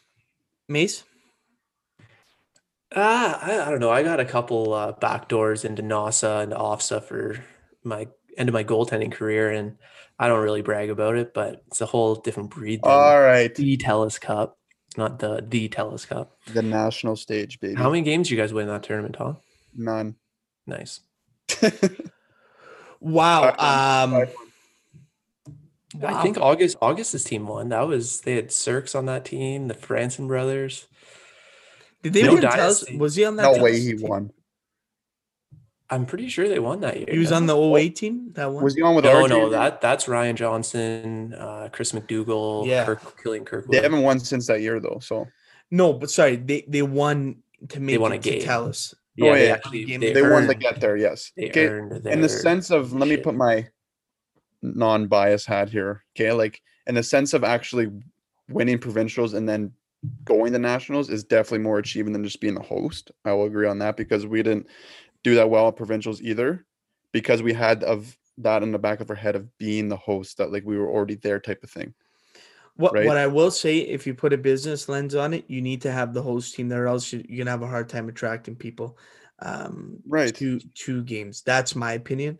Um, people may differ that it's the talent, but I think if you have a host nation, that someone to root for, I think that's gonna help a lot. Not not my problem though, being born in 2000 and then just making the major midget team and then being handed the Telus Cup. So in that sense, yes to Augie's question, but like it's way more achieving in his sense of actually winning provincial and then getting there. But good question. Hey, Hockey Canada also made a YouTube video just saw- yeah. Feature on August Recky. We're gonna have to put that out there. So I think uh, I think he's got a little little one up on you there, Tom. yeah, yeah. Tom, and he was Tom, in it. and- Tom's got one as well, actually, yeah, I have a uh 45 minute from or 45, 45 second uh rapid fire. It's like the fast five mace that I had. I got like favorite singer, all that stuff. So maybe we have to clip that. Yeah. Augie's haircut is phenomenal. Yeah. yeah, he looks great. Okay. Good question, Augie. Put me So my that- that's gonna do it for the Q and A. Thanks everyone for reaching out. We'll obviously do it every episode, um, and that is gonna do it for episode eleven of Behind the Bench season two. Also, we forgot to mention at the start, but we rebranded, baby. We got a new logo. Thank you to Maddie May for who made that last logo for us. But we had to, you know, get a little more color, a little more fire into it. Mason uh, made a new one, which we thought is great. Just easier for for branding and profile pics and that. But um, obviously, the old logo will never be forgotten. Maddie Mayhew with the OG logo. So thanks, buddy. Uh, really appreciate it. And uh, so that's going to do it. Again, you're already listening, but we're on Spotify, Apple Podcasts. Check us out there. Check us out on Instagram at BTB Podcast, double underscore. Um, and feel free to reach out to the boys with whatever you got, suggestions for anything. We're open. Um, so reach out to us. We'll talk to you guys soon. That's going to do it. Episode 11, season two starts, and we'll see you next week. Take care. Love you guys. Peace.